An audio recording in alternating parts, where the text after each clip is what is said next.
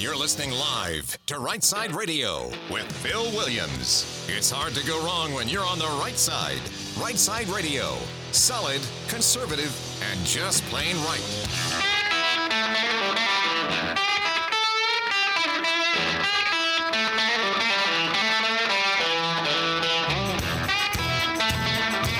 Alabama's syndicated news talk leader, Right Side Radio. Phil Williams here live in the Right Side studios. Man, we got the local, the state, the national. We cover down on all the issues. And like that dude just said, solid, conservative, and just plain right. Well, it is a Tuesday. Welcome to Tuesday, which we call Camel Eve around here. But uh, it is a beautiful Tuesday afternoon, and Boomer's on the board. Hey, buddy. Hey. Was shaking. Oh, you know, I'm here. I'm loving it. It's beautiful outside. I'm just pushing buttons. you just you just pushing them all in the right order. As long as you're doing that, we're fine. Um, all right, hey, good to see you, my man. Yes. Uh, hey, so we got a great show laid out for you today. At three o'clock today, we're going to break from the Triple Dipper and take a call from U.S. Senator Katie Britt. Uh, get a get a feel for what's been happening. Her first, you know, what month and a half or so in office. We're going to find out uh, how life's going. She also recently made trips to the Middle East and a second trip to the southern border. So we're going to talk to U.S. Senator Katie Britt about her travels and get her thoughts on what she's seeing in terms of Biden's foreign policy and what the uh, U.S. Senate can or cannot do about it. So that's three o'clock. U.S. Senator Katie Britt. You're going to want to stay tuned for that. And then at four o'clock, Erica Thomas. She's been on the show multiple times. Erica Thomas is one of the reporters at 1819 News, and she just wrote a very interesting piece. In fact, it's so funny because I, I caught wind of something last night on the news, and I texted Jeff Poor, who's the executive editor over there at 1819. I said, Hey, man, did you see this? And he goes, The Story's already up on 1819. I went, Oh, there you go. Erica Thomas wrote it. She'll be here to talk about it at four o'clock, so stay tuned for that. And then I got a triple dipper par excellence. So hit it, buddy. The Triple Dipper. Three stories you've got to know. That's right, the triple dipper. Three stories, three themes, if you will, that you have got to know as we run today's show. Number one, I didn't get to it yesterday, so I'm starting off right out the gate policy versus reality. What happens when you've got a policy in place, something that is done by government, and then reality that does not at all match the outcome? Like, wow, that was a fail. We'll talk about it. Policy versus reality coming up number one on the triple dipper. Number two, got to do it every once in a while. I'm running through the news and I'm like, wow, that's woke. Woo, look at that wokeness. Wow, 10 pounds of woke. So, yep, we got it today. Number two on the Triple Dipper Adventures in Woke World. And then number three, and this one, this one bugs me, I'll be honest with you, but there's a huge event that happened in uh, Atlanta over the weekend that is not getting near the amount of attention that it should. And I'm going to go ahead and say that number three of the Triple Dipper is going to outline some of that and more and I'm calling it the War on Cops. So the War on Cops is number three on the Triple Dipper. Y'all stay tuned for that. All right, let me uh, let me pivot over to my comments to open the show today. My opening monologue today, I got to tell you, last night, last night, probably like some of you, I watched in anger and frustration and some fascination as the long-held narrative that January 6, 2021 was a violent insurrection just fell apart when the previously unseen videotape was finally released to the world. It's a story that needs to be told. But let's let's talk about the backstory, though. Let's talk about the violation of the public trust. Now, I'll, I'll preface it by saying some years back I saw a legal case from start to finish. It was a case in which one individual had been wrongfully terminated by his employers who had made certain promises. And when it all came down to it, those employers they chose to axe the employee rather than have to keep their original promises. In the case, sure, it turned on a number of legal theories. There was a theory of at will employment versus contract. There was the legal premise of taking adverse action against someone because of their military service. There was also the question of whether or not the promises made had induced the former employee to forego other options in his life and whether that meant fraud. It was a legal case, sure.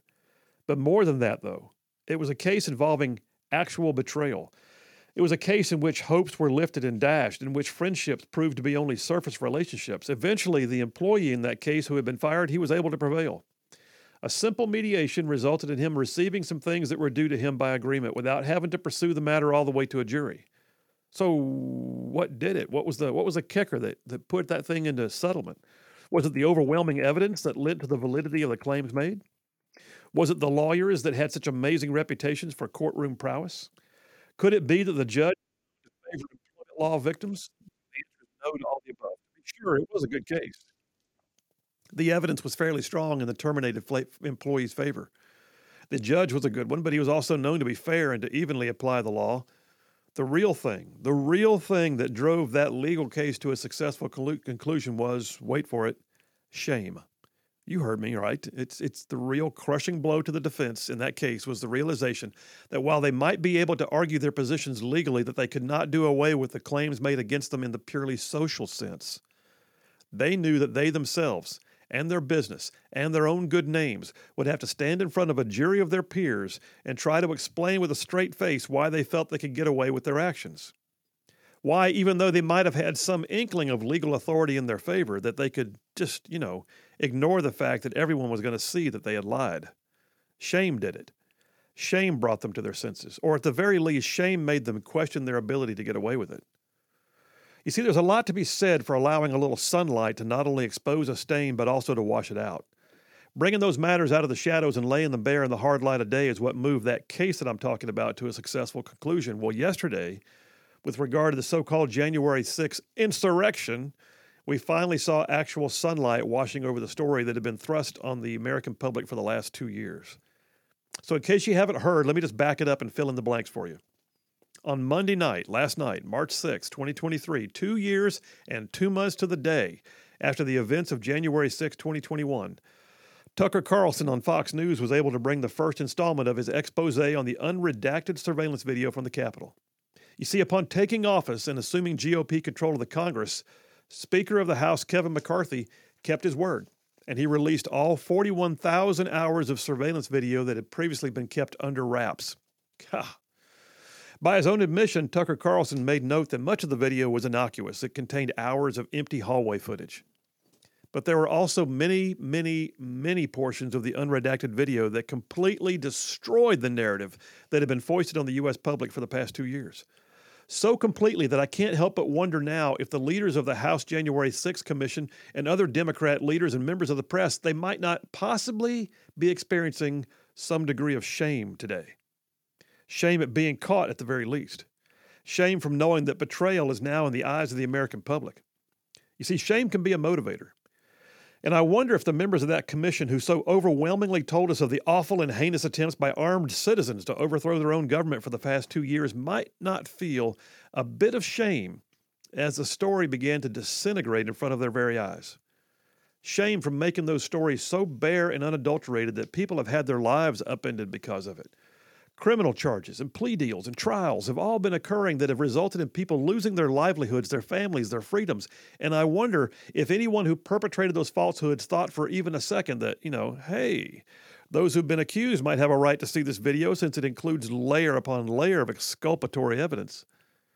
Make no mistake, this has been a betrayal. It is something that many of us had known in our gut but did not have the videotape yet to prove. We could feel the gross lies, but we couldn't lay them bare yet in the bold light of day, and now we can. The lies were levied for purely partisan political reasons. The lies were used to send people to jail for the simple purpose of propping up the narrative that violence and mayhem and insurrection were perpetrated, and yet in the bright light of day, we can now watch in fascination and not a little bit of disgust as Capitol Police opened doors and waved people in and let them take selfies and even toured them around to show them the next hallways and even opened doors and gave them access to the House and Senate chambers. At one point, the crazy dude with the horns who became known as the QAnon shaman, he's seen walking peacefully as Capitol Police lead him from one door to another to help him find a way into the House chamber. Even at one point, he's standing there calmly with upwards of nine Capitol Police officers who just seem to be rather amused by him. Well, that guy, the QAnon shaman, he's now serving four years in prison. And I wonder if he was given access to these videotapes before being pressured into his plea deal. So I'm not going to pull punches. The video made me mad. I'll be honest with you, it did. Ask Charlene. I had a few things to say out loud. The video shows that we've been lied to again and again and again. It shows that people who were elected to defend the public trust chose to violate that trust again and again and again. I'm curious how long it's going to take before the civil lawsuits and the criminal appeals begin. Time and effort in court because the light of day has exposed an entirely different narrative. A narrative that brings a new and different version of events to the forefront, a new narrative that should elicit feelings of outright shame among the chattering class and the left wing demagogues who told us that they had our back. It's betrayal. There should be consequences, and I hope that there are. It's gross lies and videotape, and hopefully a pound of shame. And that's a wrap for the right side way. Well, there you have it. If you haven't watched it, I want to encourage you. I mean, it's not like I often refer you to a news story or something to go watch, but I guarantee you, if you go to the FoxNews.com website, you can find access to last night's expose, and tonight is round two. It was the majority of his show last night. And I'm going to tell you, it was worth every second to watch it. It was amazing. And it truly just blows a hole in the narrative. Were there bad things that happened that day? Sure. Were there people who shouldn't have done some things they did? Sure maybe even some go to jail. But it is nothing like the image that we were forced to have to listen to over and over again for the last two year plus. All right, folks, Phil Williams, Right Side Radio. Y'all stay tuned. We will be right back.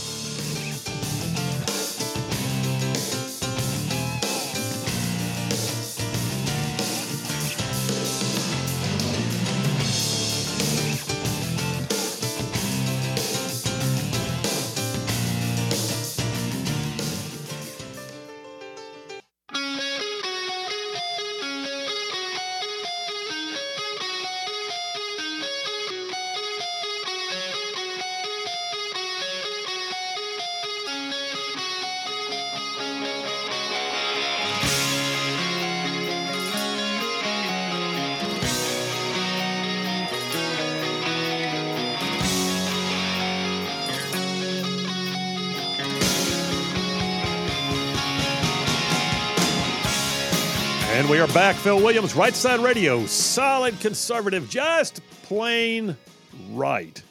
Making it cool to be a conservative. Uh, text lines are open. You want to text or call in for that matter. 833 687 4448. That's 833 68 Right. I'm curious uh, how any of you thought that the uh, if you if you watched the Tucker Carlson expose on um, the uh, the videotape from January 6th, what your thoughts on it were. I would love to hear your thoughts on it. To me, and and I won't if you if you feel like it still supports the narrative of the January 6th Commission, I'd I'd love to hear that. If you think it was not as big a deal as Carlson made it out to be, I'd love to hear that too. If you join me in believing that it proves that we have been lied to for the last two years plus, I'd like to hear that uh, because to me it was it was it was you know it was pretty legit. I mean, it's hard to argue with video. They even had he, he even he even brought out videotape that had been used in the January 6th commission's, you know, presentations and showed the unedited versions that gave you an entirely different perspective. I mean, that kind of thing is just maddening. In a court of law, we cannot get away with, you know, controlling the narrative so intensely that we actually alter the evidence to suit us. You can't do it. You have to provide the the unadulterated evidence. You can show a segment, but you have to you the, the the other side reserves the right to have it played in its entirety. You know, if you try to read out a section of a um, a deposition, the other side has the right to say, "Your Honor, I object. We need to read this in context." He's trying to misconstrue the meaning of the testimony. You, I mean, so all said and done, the January 6th Commission just completely distorted the evidence. And oh, by the way, they suppressed it. So when is that okay? Never. How about just let's let's give it a short never. It's not okay. Especially when you consider that there are people now in jail. There are people who've already entered into plea bargains that may have had the opportunity to have their um, at least their situation mitigated, if not have it you know completely thrown out, because the videotapes are amazing and they show. In fact, I, I, here's one of the things that just really got me. So, so yes, there were moments when it was it was pretty rough, and there were moments when the crowds were pushing through gates outside. I'm not saying everything was perfect that day. I'm not trying to say the whole thing was benign, because there were people who got out of hand, and they need to be dealt with, and I get it. But the reality is, we we we have the the January 6th Commission and the media, for that matter, colluding to put together a storyline that doesn't match the history of what really took place, even to the extent that they hired a guy. They hired a guy who was a producer from Good Morning America And his job was to come in and make it all, you know, more visually appealing. He even added the sounds of, of angry crowds to the pictures of people. So when you see crowds in the in the rotunda of the Capitol, if you took out the sound, you realize they may just be milling around, pointing things out to each other and taking selfies. But when you add in the disturbing sounds of like an angry crowd, all of a sudden, daggum, this is this is legit. This is big doings. Well, that kind of stuff can't happen. I'll tell you one of the most egregious too, to me, is what they did to some of their own members in Congress. So Senator Josh Hawley and um, oh gosh, what's his name? Congressman Loudermilk from Georgia, I believe. So Loudermilk was accused by the January 6th Commission of giving people reconnaissance missions the day before so they would know exactly what hallway to go down. What? Now, first of all, if like some of you, I hope you have, if you haven't, please do it. I've been to the Capitol several times. And on one occasion, I actually asked, can we get a, a Capitol tour? And sure enough, staff members, in that case from uh, Congressman Gary Palmer's office, toured us through the uh, Capitol building. It was great pointing out things I never knew were there, showing us stuff. That's what they do. I showed up on one visit uh, uh, and I unannounced walked into the House chamber because you can do that. And there was uh, Congressman Robert Aderholt with a group of people from Gadsden, of all places, where I'm from. And so we sat down with them and, and listened to him get, give the history of the chamber. What I'm trying to say is congressmen do that all the time. The video showed an entirely different circumstance. They accused Loudermilk of helping with a reconnaissance mission for right wingers. And then you look at it later on, it's like moms and dads and kids taking selfies and, you know, being told what the statues mean. The other one, though, was Senator Josh Hawley. What they did to him was just, to me, just unreal. They tried to portray him as a coward. They even made light of him. They even they even played a video which appeared to show him trotting out of the chamber and across a hallway to safety when they were evacuating all the members of, of the uh, House and Senate. And as he is trotting across. That's all they showed. And then they mocked him for it. Mocked him to the extent that the crowd who was watching the video being presented laughed at Senator Josh Hawley as he's being basically called a coward for vacating the building quickly. And yet, when you saw the whole unedited video, what you realized was Hawley was the last one to leave. He was behind about 20 others who trotted out ahead of him, and then he was the last one to come out entirely different perspective when you do it that way, isn't it? But that's the kind of thing that they needed to help their narrative. That's the kind of thing they needed to shut down the people who might dissent. So yeah, I mean, and, and the text lines are going now. Um, so Tim Tim from Madison uh, uh, just texted it Up, oh, my text lines quit working. He says uh, they're all liars and they should put him put in jail. And then he said he should be let free. And I'm assuming what he means is the uh, the uh, uh, the dude with the horns. Um, Jeff uh, from Green Hill, Alabama, just said, uh, "Man, my text line is working so slow, Boomer, I can't get to open." Here he goes. More evidence of the police state that we're becoming. We've been lied to. Well, I hope that's not true. I'm hoping us finding out about it is, is reversing some of that. Susan from Elkmont heard another podcast that the shaman's defense team was refused access to the video. They were told it was classified. I don't doubt it. Missy from Falkville, you're absolutely right. We were lied to and deceived by convenient editing. Jenny from Decatur, this was literally about the left's hatred of Trump. Horrible. Some people indeed got out of hand, but all in all, it was a pretend movie. Just ludicrous. All right, folks, we're going to come right back. Move into the triple dipper policy versus reality. Y'all stay tuned. We'll be right back.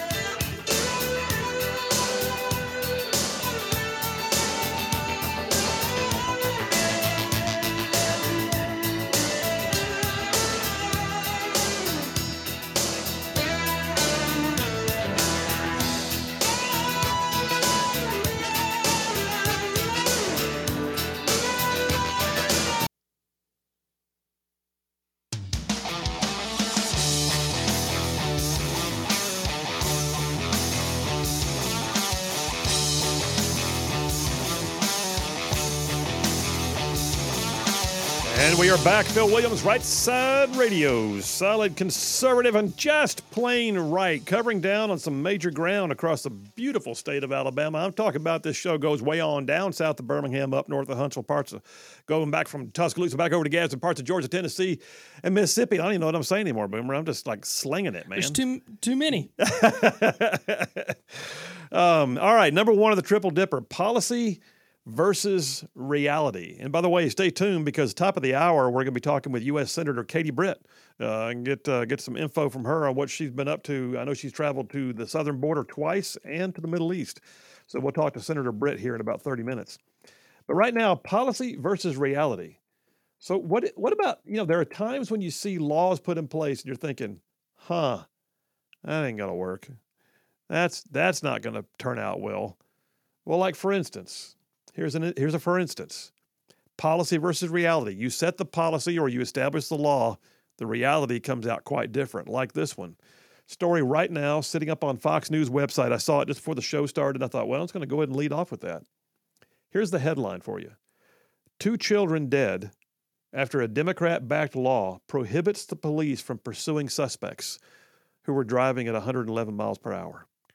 So, so here's the storyline um, a Washington state sheriff is apparently calling out the, the Democrat backed law that bars police from chasing after criminals from certain crimes. In other words, you've announced to the world hey, if you can make it to your car after committing certain crimes, yeah, the police are not allowed to chase you. And what happened? The guys who committed the crimes jumped in their car, hit 111 miles per hour, had a major accident, killed two children. Maybe if they had been allowed to be pursued by police, it might have been a different story. But instead, you got a situation where awful policy, stupid ideas wind up creating a reality that's totally different than what they thought it would. Well, there's a story that came off of Fox News also uh, yesterday. What's today? No, today, actually. And here's the headline for it because this is happening nationwide right now. The headline is Is Progressive Fever Finally Breaking? Five signs that Americans are getting fed up with woke politicians and policies. So it, lists five examples of things that are happening that's like, whoa, that didn't settle in the way they thought it would. So here's the first one. Uh, first of all, Joe Biden, it says, shocked leftists by declaring that he's going to veto Washington, D.C.'s new soft on crime bill, leaving 173 House Democrats who voted for it twisting in the wind. I'll come back to that and tell you what that means in a minute. Number two, Chicago Mayor Lori Lightfoot gets unceremoniously dumped by voters, and pro cop Democrat leads the initial round of voting. Nice. Number three, Puffin Books faces outrage by vowing to make Roald Dahl's iconic books like Willy Wonka and the others, make those books woke, and quickly announces it will actually now continue to publish the original versions. Okay. Next one boycott Hershey, hashtag boycott Hershey trends on Twitter for two days as critics bash the ad campaign that honors women by featuring a transgender activist. Mm. And number five, the Board of Governors at the University of North Carolina has now voted to ban diversity, equity, and inclusion statements in the connection with their hiring and admissions processes. So all I'm saying is those are major woke policies. Those are things that are happening. And the blowback on them has been so significant that it's creating an alternative. And the reality is not what they thought it would be when they put the woke policy in place. The thing with Joe Biden, that's been almost laughable. So Joe Biden, oh, I believe in DC statehood. Ah, I believe that, you know, DC, we don't need to get involved in their business. When the Washington DC City Council wants to do something, we need to treat it like a state legislature. They just need to pass those laws. Well, they were passing this super, super soft on crime thing right there in the law, right in the middle of, you know, the, the, the capital environment. And Democrats were told that Joe Biden would veto it if it ever got to his desk. If if they had a if congressional action was taken to override DC City Council. He said he would. He said he would. He basically told, ah, "You have to worry about me. I believe in DC statehood. I'll I'll I'll take care of that."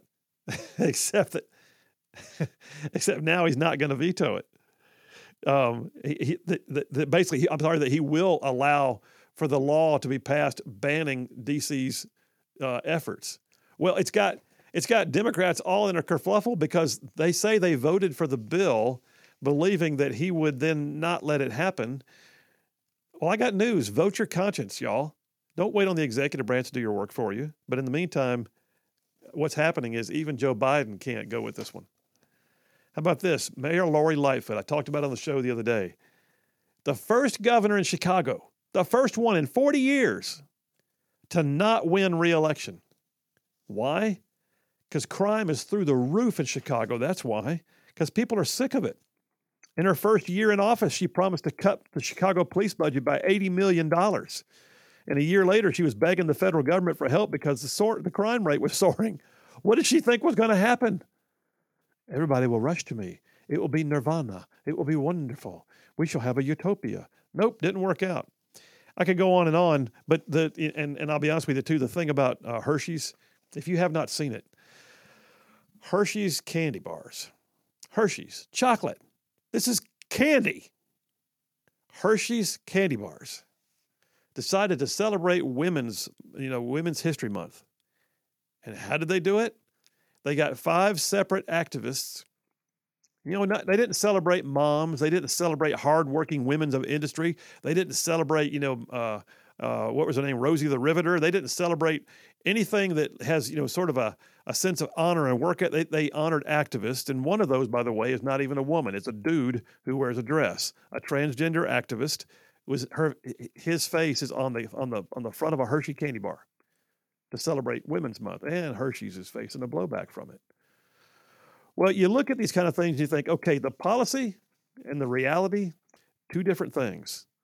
Another story. This one actually came from. Um, this one right here comes from uh, National Review. Great story, and I hate the fact that I feel like we're always, Boomer. I hate like we're always beat, beating up on Oregon, man. But they kind of are. They, they kind they kind of earned it They, though, right? They definitely earned it. I'm just it's They're they're they're a little cuckoo up there right now. it's a low hanging fruit, man. I'm just grabbing Yeah. that low hanging fruit. That's exactly right. But here's a policy that went badly. Soft on crime in Portland has gotten so bad that that literally now Walmart is closing down. Walmart, Walmart. yeah, like Walmart said that we're done. Walmart. You know something's wrong when Walmart closes. Well, I'm saying. Well, that's what's happening. Wow. National, National Review story came out this past weekend. Walmart announces its plan to close its final two locations in Portland, Oregon at the end of March. It says we have nearly 5,000 stores across the U.S., and unfortunately, some do not meet our financial expectations. Well, these closures are going to result in nearly 600 employees being laid off.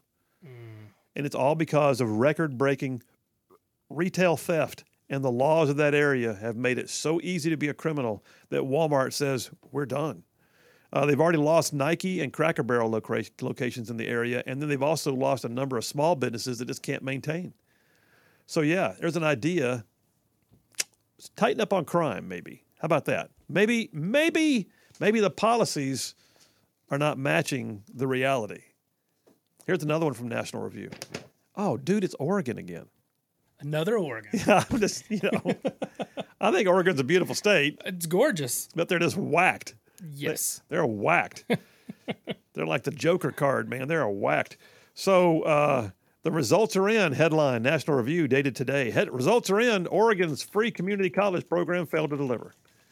So here's an idea. We're gonna do. We're gonna give free community college to everybody. Everybody, all y'all. Everybody wants it. Come on in. Whoop whoop. Didn't work. Says the free community college program will be a win for students more of whom would earn college degrees and get better paying jobs. I get it. It's wonderful. It would also be a plus for the state, which would get more tax revenue from all the new college grads with higher salaries. Yeah. They were hailed as a national leader in the free college movement, being championed by then President Barack Obama and Democrat Socialist Bernie Sanders. Eight years later, the program called Oregon Promises is in tatters and maybe on the chopping block. It has helped a small number of students go to college, but most of them still can't afford the costs of doing so most of the folks who it's trying to address still don't have the means to go to school because they actually have to work to pay their bills. Critics were informed that Oregon's program would not actually help the state's neediest students. Hmm, what? it uses what's called a last dollar funding model, meaning you have to exhaust all other means of revenue like Pell Grants and scholarships first. But nonetheless, the policy is not matching the reality. How about this? This is a story from Fox, dated two days ago.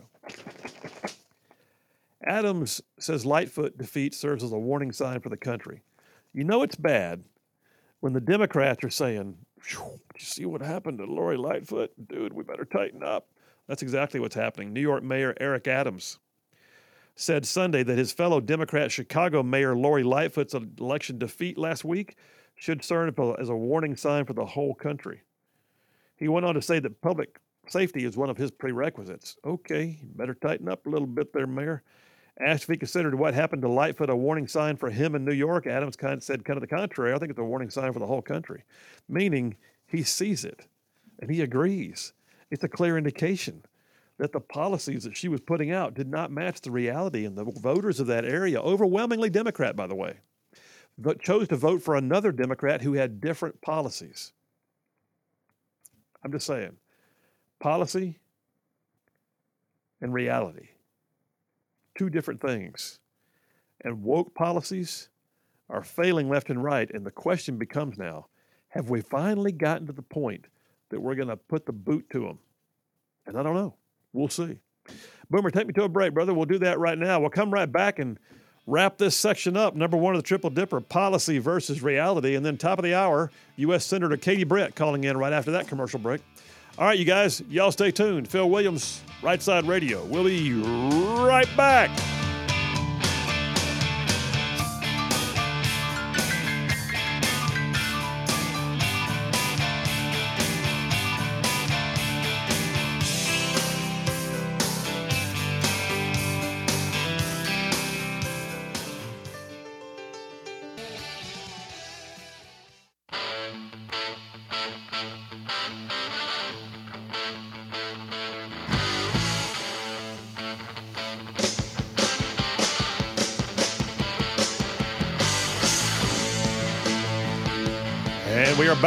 Williams, Right Side Radio. Solid, conservative, and just plain right. That bump, Boomer, when we did the interview with Ted Nugent uh, a while back, what? Uh, Oh, which, yes. And it was during one of the breaks, I think, so we don't actually have it played on the show. But he, he grabbed his guitar at one point and started riffing something. Was it that? Was it Stranglehold? Yes, I think it was. it was Stranglehold. Yes, I think it was. It was right after he uh, he, He cussed you out. cussed me out.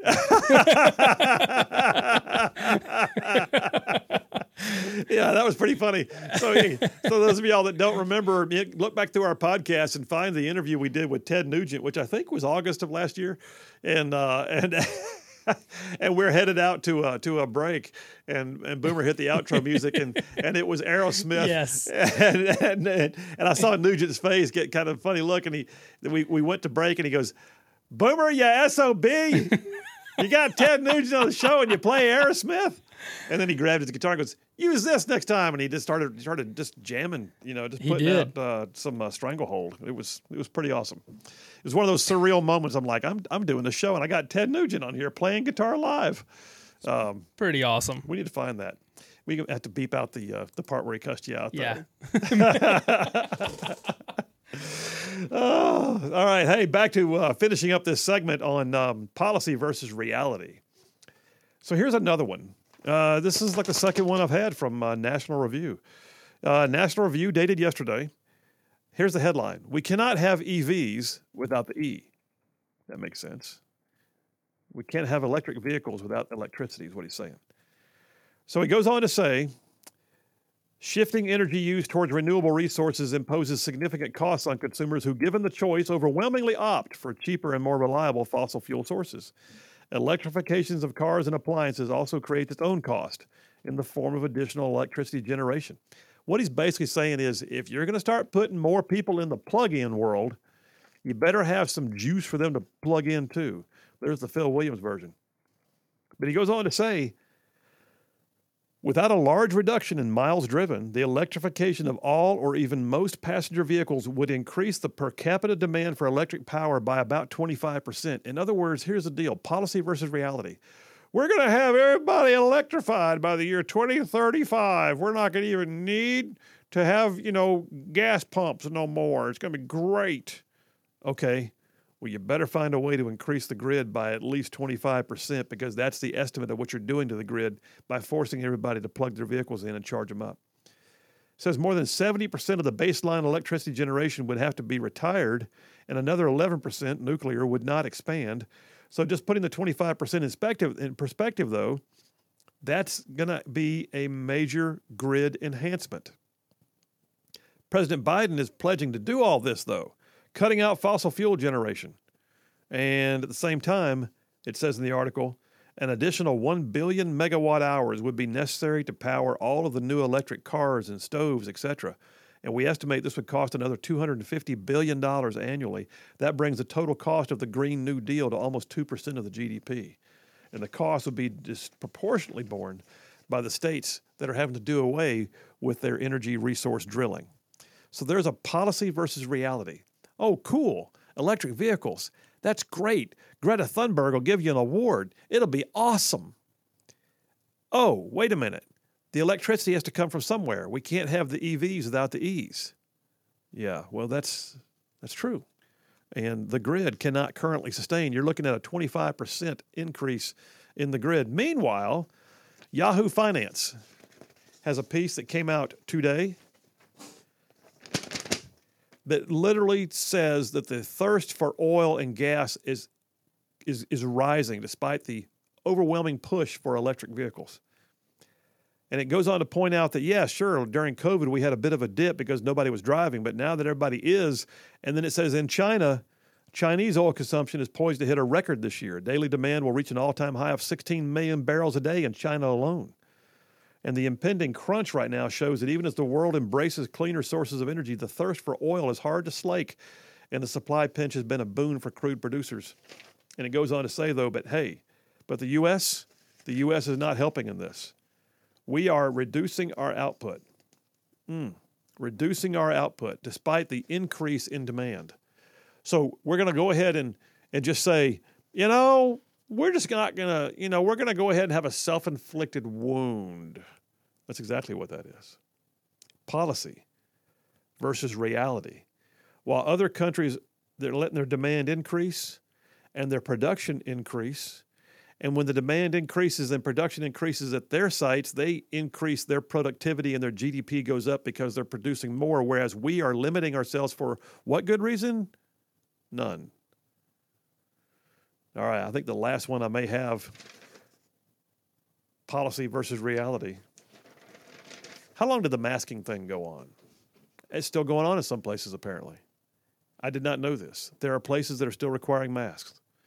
Story on Fox Business dated two days ago. The New York City police are now telling businesses they should require customers to take off their masks. Why? Because it's become an awesome opportunity for people to do retail theft. They walk in with a mask already on, nobody thinks a thing about it. Remember back in the day, if somebody walked in with a mask, you were immediately on your guard. What's he up to? What's she doing? Why are they why are they wearing masks? What's going on? Hey, you. Now it's like, Oh, I can't see your face. Oh, you're wearing sunglasses and a hoodie too? Cool. Come on in. Next thing you know, surveillance cameras can't do their work. So, NYPD Chief Jeffrey Maddrey said during a press conference last week that masks are making it possible for thieves to escape detection on video surveillance. And he's encouraging businesses to require masks now to be taken off. because, because, Boomers is laughing, because policy, policy is not matching reality. There you go. All right, that's enough of that one. Hey, we're going to come right back here in a minute after this next break. Uh, U.S. Senator Katie Britt will be calling in. Uh, we'll hear what she's got to say about how things are going, you know, sort of jumping in feet first, man. I mean, if you watch the news, uh, she has not been idle. Uh, she did not uh, sort of take her time getting up there and getting busy. Having been the former chief of staff for U.S. Uh, Senator Richard Shelby, she already knew her way around the Capitol building, but now she's the U.S. Senator herself. And now we've got uh, uh, her making trips to the Middle East and, uh, and also, uh, I think, at least two trips down to the southern border. So we will talk to U.S. Senator Katie Britt right after this break, get a feel for how things are going, get her thoughts on what about those trips? What does she see in terms of what we need to do differently than what the Biden administration might be not leading on? All right, folks, Phil Williams, Right Side Radio. Y'all stay tuned. We will be right back.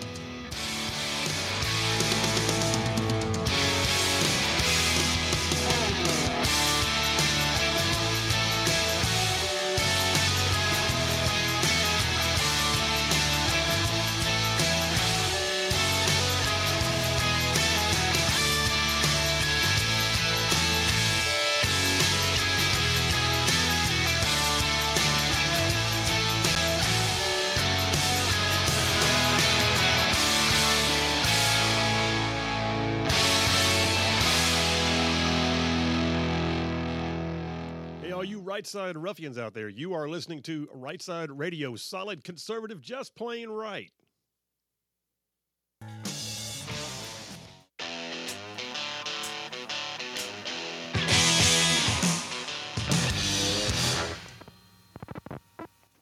You're listening live to Right Side Radio with Phil Williams. It's hard to go wrong when you're on the right side. Right Side Radio, Solid, conservative, and just plain right.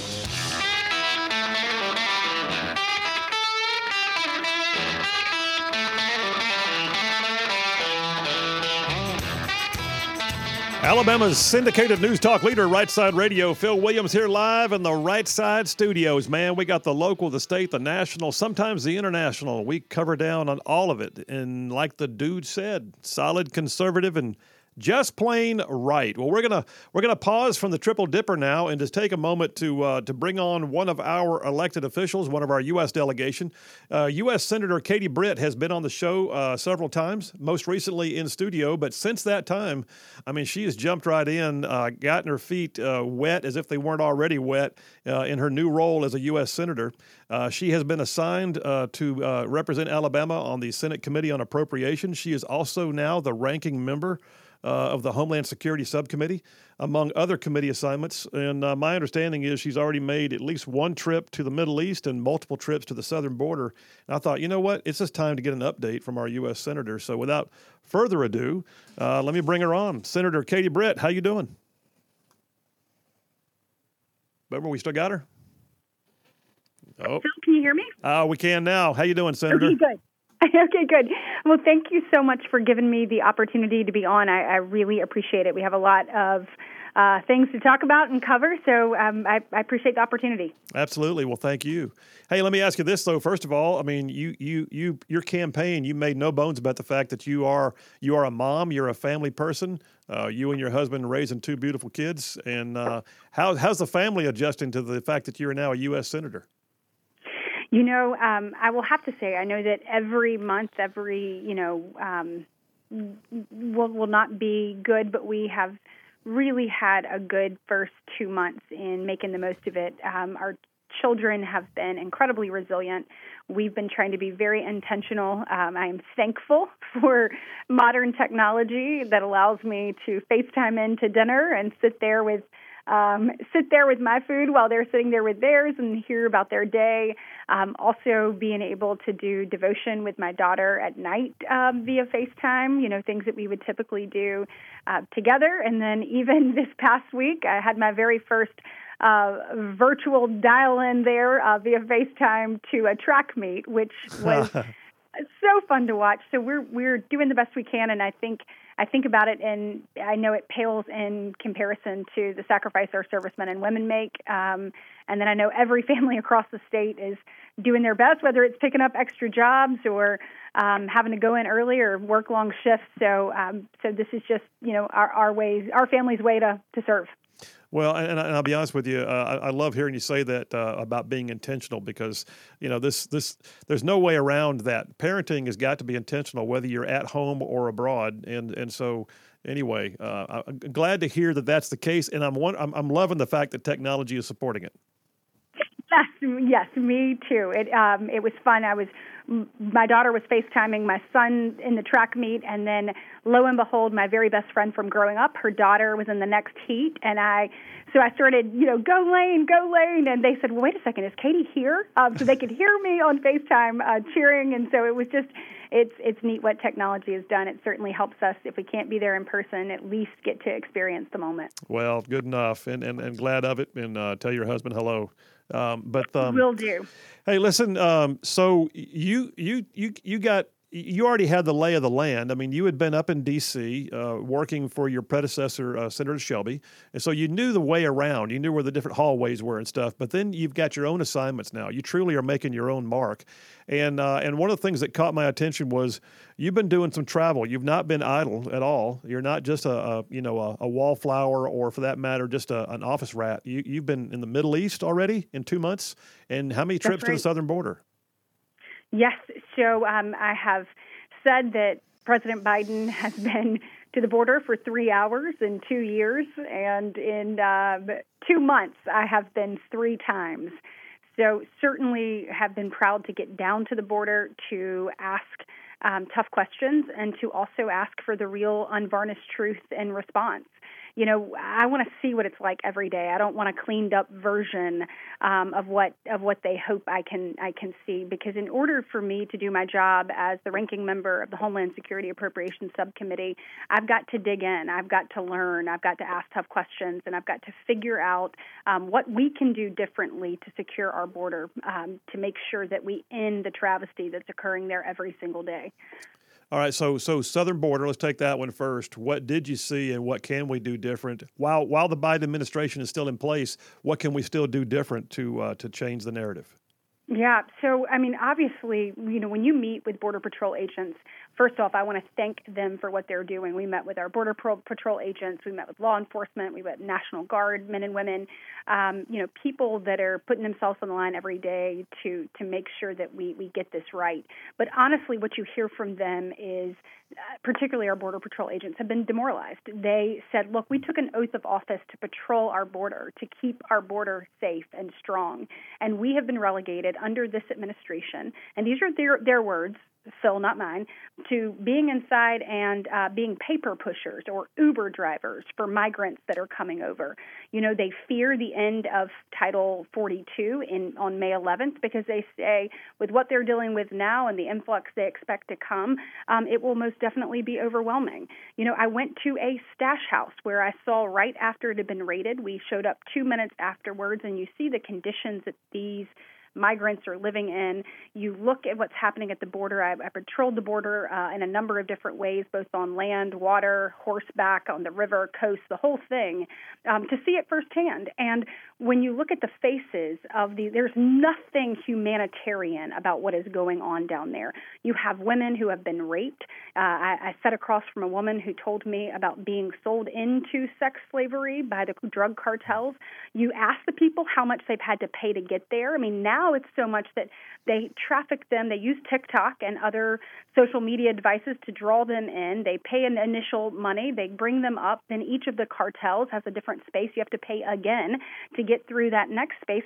Then the ones that they tell you how much they gave, the ones who say they can't pay, they say I have to pay later. They become indentured servants on our soil. And so whether it is human trafficking, sex trafficking, or drugs, it's disgusting. You look at the fentanyl that's coming over. I met with DEA agents. I mean, Phil, it would just we've got to get the word out. Um, I know that you've seen the numbers in Alabama. We had to use Narcan 15 times the first two months of our school year on our high school campuses. But the truth is, is that people are um, overdosing on fentanyl that don't even know they're taking it because the Chinese have become so sophisticated. The drug tells, the drug cartels um, have become so creative that they are putting it in things that people believe are Adderall, people believe is a Percocet, people believe um, is a Xanax. Those types of of um, drugs that are actually coming from the black market and and people and children are dying. So let me ask you this, though, um, and, and I, and I want to make sure we reserve some time for your Middle East trip. But but but the the headline that I saw most recently was either Birmingham or Jefferson County. I'm not sure which. You know, they're very intertwined. Birmingham is in Jefferson County, yes. but yes. but that they they have already hit 100 fentanyl overdoses just in the first two months of this year um, and and and that's already ex- exceeding a bad record they had the year prior. So we're looking at it. It truly impacts, of course, your your your constituencies, but it's impacting the nation. You got a statesman-like view on this. What can we do while Biden is still in office? Knowing full well the executive branch may have some level of authority, but the legislative branch has to have a say. What are we going to see done? I, think we have to hold them accountable, and m- my avenue to do that will be through the appropriations process. Yeah. So our very first um, hearing will be with Secretary Mayorkas, and it is my goal to be as prepared as possible so that we can ask those tough questions. To say to him, we are losing over 300 people a day to fentanyl overdoses in this nation. That is like an airline uh, carrier going down every single day in this country. And if that visual were happening, Americans would deserve answers. Well, they deserve answers answers to this. When we talk about what we're doing on the border, um, we've got to make sure that we are equipping our Border Patrol agents with the best technology. They talk about the technology of the drug cartels and that it is far superior, that drug cartels obviously don't have to deal with any red tape. We're letting drug cartels not only run our border, but profit from it. We've got to change that dynamic. We have to empower law enforcement officers. We have to empower these Border Patrol agents. And then we have to be real. When you look at looking to be fiscally responsible, and you, you look at kind of what we're spending and how we're spending it, I mean, I, I was amazed by the, some of the numbers that I was given, Phil, at the border. And in those conversations, um, not only, you know, what we are expending there, but then also who all is coming across when it comes to a national security spe- um, space, we know we've created a hotbed of terrorism there in Afghanistan because of Biden's disastrous withdrawal. We know that those very same people are coming across our border. In addition to those people, uh, these known terrorists that we are catching at our border, and just to make sure that we're on the same page, in 21 we had 16 known terrorists caught at the border. In 22 we had over 90. To date, year to date, fiscal year 23, we've already had 53 known terrorists caught in the border. That's what we've caught. That is not in the 350,000 known gotaways that we didn't get to because our Border Patrol agents were inside pushing papers. But in those numbers, just in the sector that I visited this past weekend, in the Rio Grande sector alone, we had an uptick of 488% in Chinese nationalist cult at the border. Now, what does that tell you? That tells you that once again, uh, China is 10 steps ahead of us, and they are utilizing Biden's failed, broken border policies to infiltrate our nation. And we've got to be smart. I'm going to push back through the appropriations process, particularly given the perch there, um, Homeland Security ranking member. We got to continue beating the drum, and we've got to continue talking about it. I think they are feeling the pressure. You've started to hear even rumblings about putting back in some of the things remain in Mexico. Um, I think they're starting to understand what Title 42 does, but you know, if people want to come to this country, they need to do it the right way through a port of entry. And coming across the line is totally unacceptable, and we need to put a stop to it. That was an awesome segue. I just I sat there and just listened. That's a, and and and I, and I hope that every bit of that uh, level of accountability comes true. And Senator, we only got about a minute and a half, but let me let me do this. Oh, no. I, I, want I want it's okay. It was it was it was good info. I didn't want to stop you, but I do well, want to know can this. I, can I tell you something? Oh, yeah. Go ahead. Say again. I know. I just I, I want to make sure from my trip, I you know had the opportunity to both hit Saudi Arabia and UAE. Yes. We met with the president there in UAE, and his um, message to us could not have been more clear.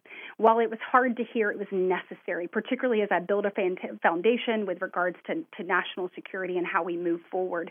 But he said our disastrous withdrawal from Afghanistan, exactly what we feared, sent ripple uh, sent a ripple effect through um, the entire globe, Yep. where people question our ability, they question our strength, and they question our will. And he said, you know, when you're dealing with a relationship, when you lose respect for someone, you better hope you have trust. And he said, we don't trust you now either. He talked about um, being attacked on his own soil on January 17th, 2022, and the um, the lack of response from our our country. He said, first, I, didn't expect you to spend boots on the ground, although I sent my sons to fight on the front lines of Afghanistan. Although I, I, I went to Iraq, I did not expect that. I did not want that. But what I did want was an acknowledgement. He said, when we're going through things like that, you know, it matters um, if you if you believe you can trust the people that um, you call your allies, and you have you have been losing that across the globe. And Well- his message was very clear, um, and we needed to hear that because that's not that's not the kind of reputation we want to have, and, and that's certainly not going to make sure that our country is safe and strong if that's how we do business. No, and I, and I completely agree, and, and and I and I'm not surprised to hear that the ripple effects were real, and and and I guess within, you know, as an Afghanistan vet myself, I'll just tell you that that that I hope that someday soon someone's going to finally lose their job because there's not been a single person in either the DoD or in the civilian sector of of, of overseeing that debacle that has ever once had to stand up and say, yeah, sorry about that, and I'm resigning because of it, but yet we, we lost 13 service members at the gate of the Kabul airport, not and not to mention the rest of the debacle that, that that told the Arab world that you know we're really not in it for the long haul right now, despite what some may say. Bingo, uh, bingo. And he said specifically he cannot change the location of his country. So if the U.S. is unstable and unreliable, and he said, and by the way, when we watched that, not only did we not know you were doing it, but you know we could not believe that was the United States of America. But he said, I, I can't move the location of my country, and then when you create a void like that, it's filled, but it's filled by people that you don't like and that aren't your friends. Wow. Well, um, Senator Katie Britt, we burned through that time, but uh, it was all good stuff. I'd love to have you back on, maybe, and, and sort of sort of do a deep dive on some of those. But uh, for right now, thanks for your time. Thanks for Right Side Radio having a chance to hear from you, and uh, we'll have you back on again sometime soon. Hey, thank you for giving me the opportunity. I, I certainly look forward to it, Phil. All right, we'll talk to you soon. All right, Boomer, take us to a break, brother. I ran that one Ray long because it was just, it was too good to put a stop to it. But uh, I, you know, I'm I'm excited about the fact um, that uh, that Senator Britt has remained accessible, and I'm also, by the way, uh, pretty impressed by the fact, and, and, I, and I don't say this lightly, that she's already made three trips to the border in two months. That means something. All right, folks. Phil Williams, Right Side Radio. Y'all stay tuned. We will be right back.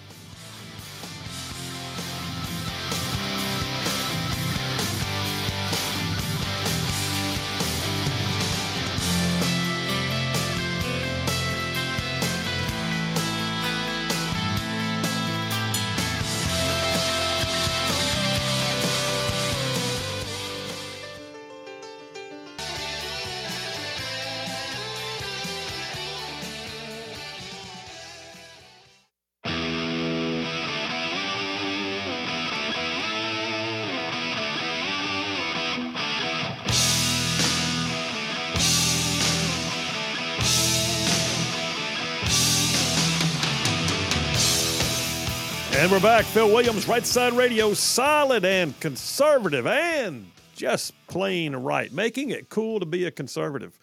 Uh, we're going to come back after this uh, this next break, and I'm not going to have much time between now and then. I can just I just ran long on that uh, Senator Britt interview, but uh, we'll come back and, and jump right into number two of the Triple Dipper: Adventures in Woke World. You're going to want to hear that one.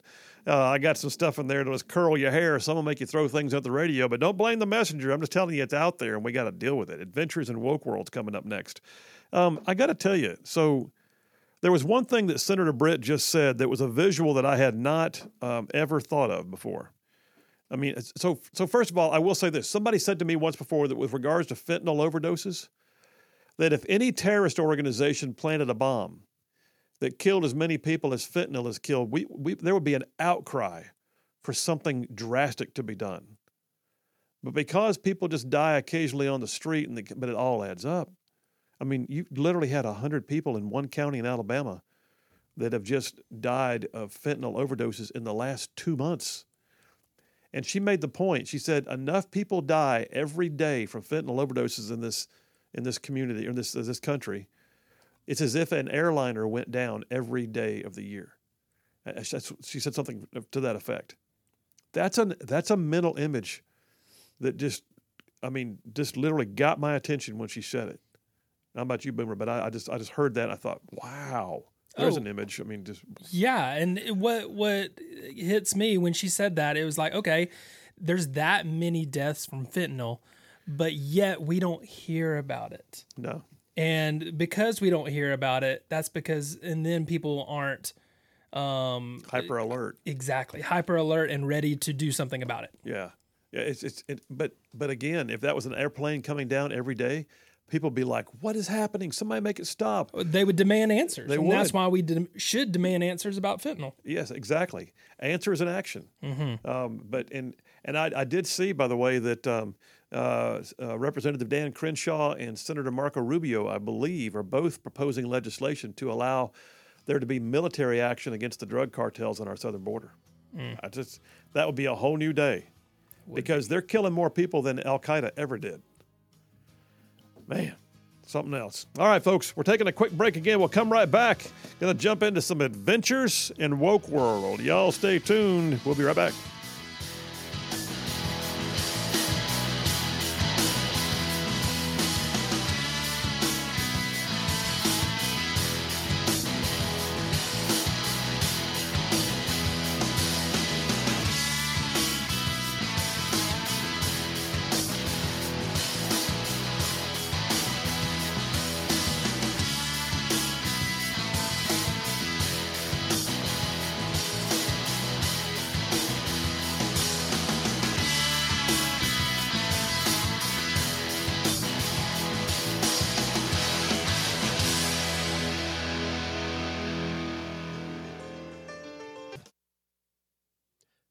Right side ruffians out there, you are listening to Right Side Radio, solid conservative, just plain right.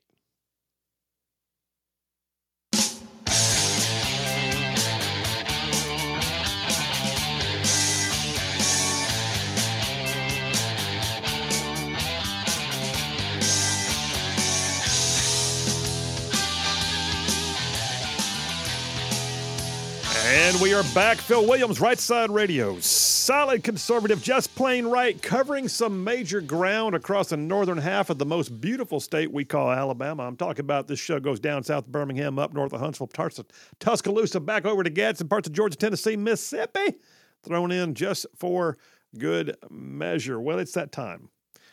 It is that time. It's that time when, having surfed through the headlines, as I immerse myself in what it takes to bring you a well resourced show, I kept finding myself going, mm, there's some wokeness right there. Wow. Oh, the wokeness in that one. Wow, look at all the woke. Well, that what that means is at some point you just got to do it. It's time for another adventures in woke world. Adventures in Woke World. Coming right out the gate, you will be happy to know that the uh, the transgender in women's sports thing continues. I mean, so Newsmax right Newsmax has an article that came out yesterday afternoon. Minnesota judge says a trans weightlifter can compete with women. I just I just like. I just look at this and go, yeah, that's not going to work out. So a Minnesota judge has a rule has ruled that a transgender weightlifter can compete in women's powerlifting competitions. In his ruling in a discrimination case against USA Powerlifting, the organization, District Judge Patrick Diamond said the organization must quote cease and desist from all of its unfair discriminatory practices. After having previously denied transgender weightlifter JayCee Cooper access to the full and equal enjoyment of public accommodation because of sexual orientation. That's a word salad for uh, the dude says he's a chick, and so go ahead and let him power lift with the other chicks who power lift, and that's not going to work out. So yeah, Cooper is a male, born a male, uh, who filed a complaint with the Minnesota Department of Human Rights in 2019, alleging that the weightlifting or powerlifting organization had denied him his human rights. Mm. And so the quote says here Ms. Cooper, that's that's the dude. Ms. Cooper sees powerlifting as a way to find strength within herself and has found a home in the community of strong, supportive women who come together around a shared love of sport. I doubt it. I, I doubt it very seriously. I doubt very seriously the other competitors are like, sure, come on in and take our medals from us and beat all of our records and give us something that we cannot attain to because you're a dude. In December 2018, Cooper got an email from the USA Powerlifting Organization stating that she could not compete because of her transgender identity and got her card revoked and everything. Here's the final of this article. By denying Cooper the right to participate in the female category, this is a quote from the judge, the category consistent with her self identification, USAPL denied her the full and equal enjoyment of the services, support, facilities that USAPL offers its members. That's the judge's ruling. Now, the judge does not ask the question what about equality for the actual female members of the U.S. Uh, uh, American Powerlifting Association? I mean, what about them? What, what, what about what about their rights to, you know, move forward in the competition that they have worked hard to be a part of? Eh, it apparently doesn't matter. It's another adventure in woke world. Uh, let me weed down in my stack here and find the. Oh, this one. Okay. Oh my gosh. All right. So here we go. Brace yourselves. Brace, brace yourselves. Conservatives, strap in. You ready? The Political Insider has an article dated yesterday. Headline Arizona school board member wearing cat ears argues that hiring teachers with Christian values is concerning. You don't want to hire those Christians. They might come in there and actually care about the kids. It says an Arizona school board member. Oh, listen, Boomer, what was that story we had a while back? Uh, what was her name? Something St. Clair or something like that. That yeah, uh, the Indian yeah, Native American Native American neurodivergent I something I can't even remember the whole title. art collective manager. You name it, that's what I got were. I got one to beat that. To beat it. So I'm just just here. You ready? All right. okay, this is this this lady's name is Tamila Valenzuela. She's on the school board in the Washington School District in Arizona. Her bio on the Washington School District's website, her bio says She's a bilingual, disabled, neurodivergent, queer black Latina who loves a good hot wing and things that sparkle. Loves a good hot wing. Well, I can relate. I like hot wings. So Yeah, okay, but I didn't know. Okay, she, she, she's a bilingual, disabled, neurodivergent, queer black Latina. She's just stacking them up, man. She's just racking them up. let's see how many I can fit in my title. I did. I, so yeah, okay. Anyway, she takes issue with the idea. How woke is this? She takes issue with the idea that the school board has been in a prior multi-year contract with Arizona Christian University to allow for the hiring of teachers out of their student teaching program. Okay, she doesn't like it. She says, "While I full-heartedly believe in the religious freedom and people." And people being able to practice whatever faith they have, I have some concerns regarding looking at this particular institution. So, literally, within like moments of saying that she, quote, full heartedly believes in religious freedom, she went on to say, My concern is when I go onto Arizona Christian University's website that they're committed to Jesus Christ, accomplishing his will and his advancement on earth as in heaven. And as a parent, she has a problem with this. She says their part of their values is to transform culture with truth, promoting the biblically informed values.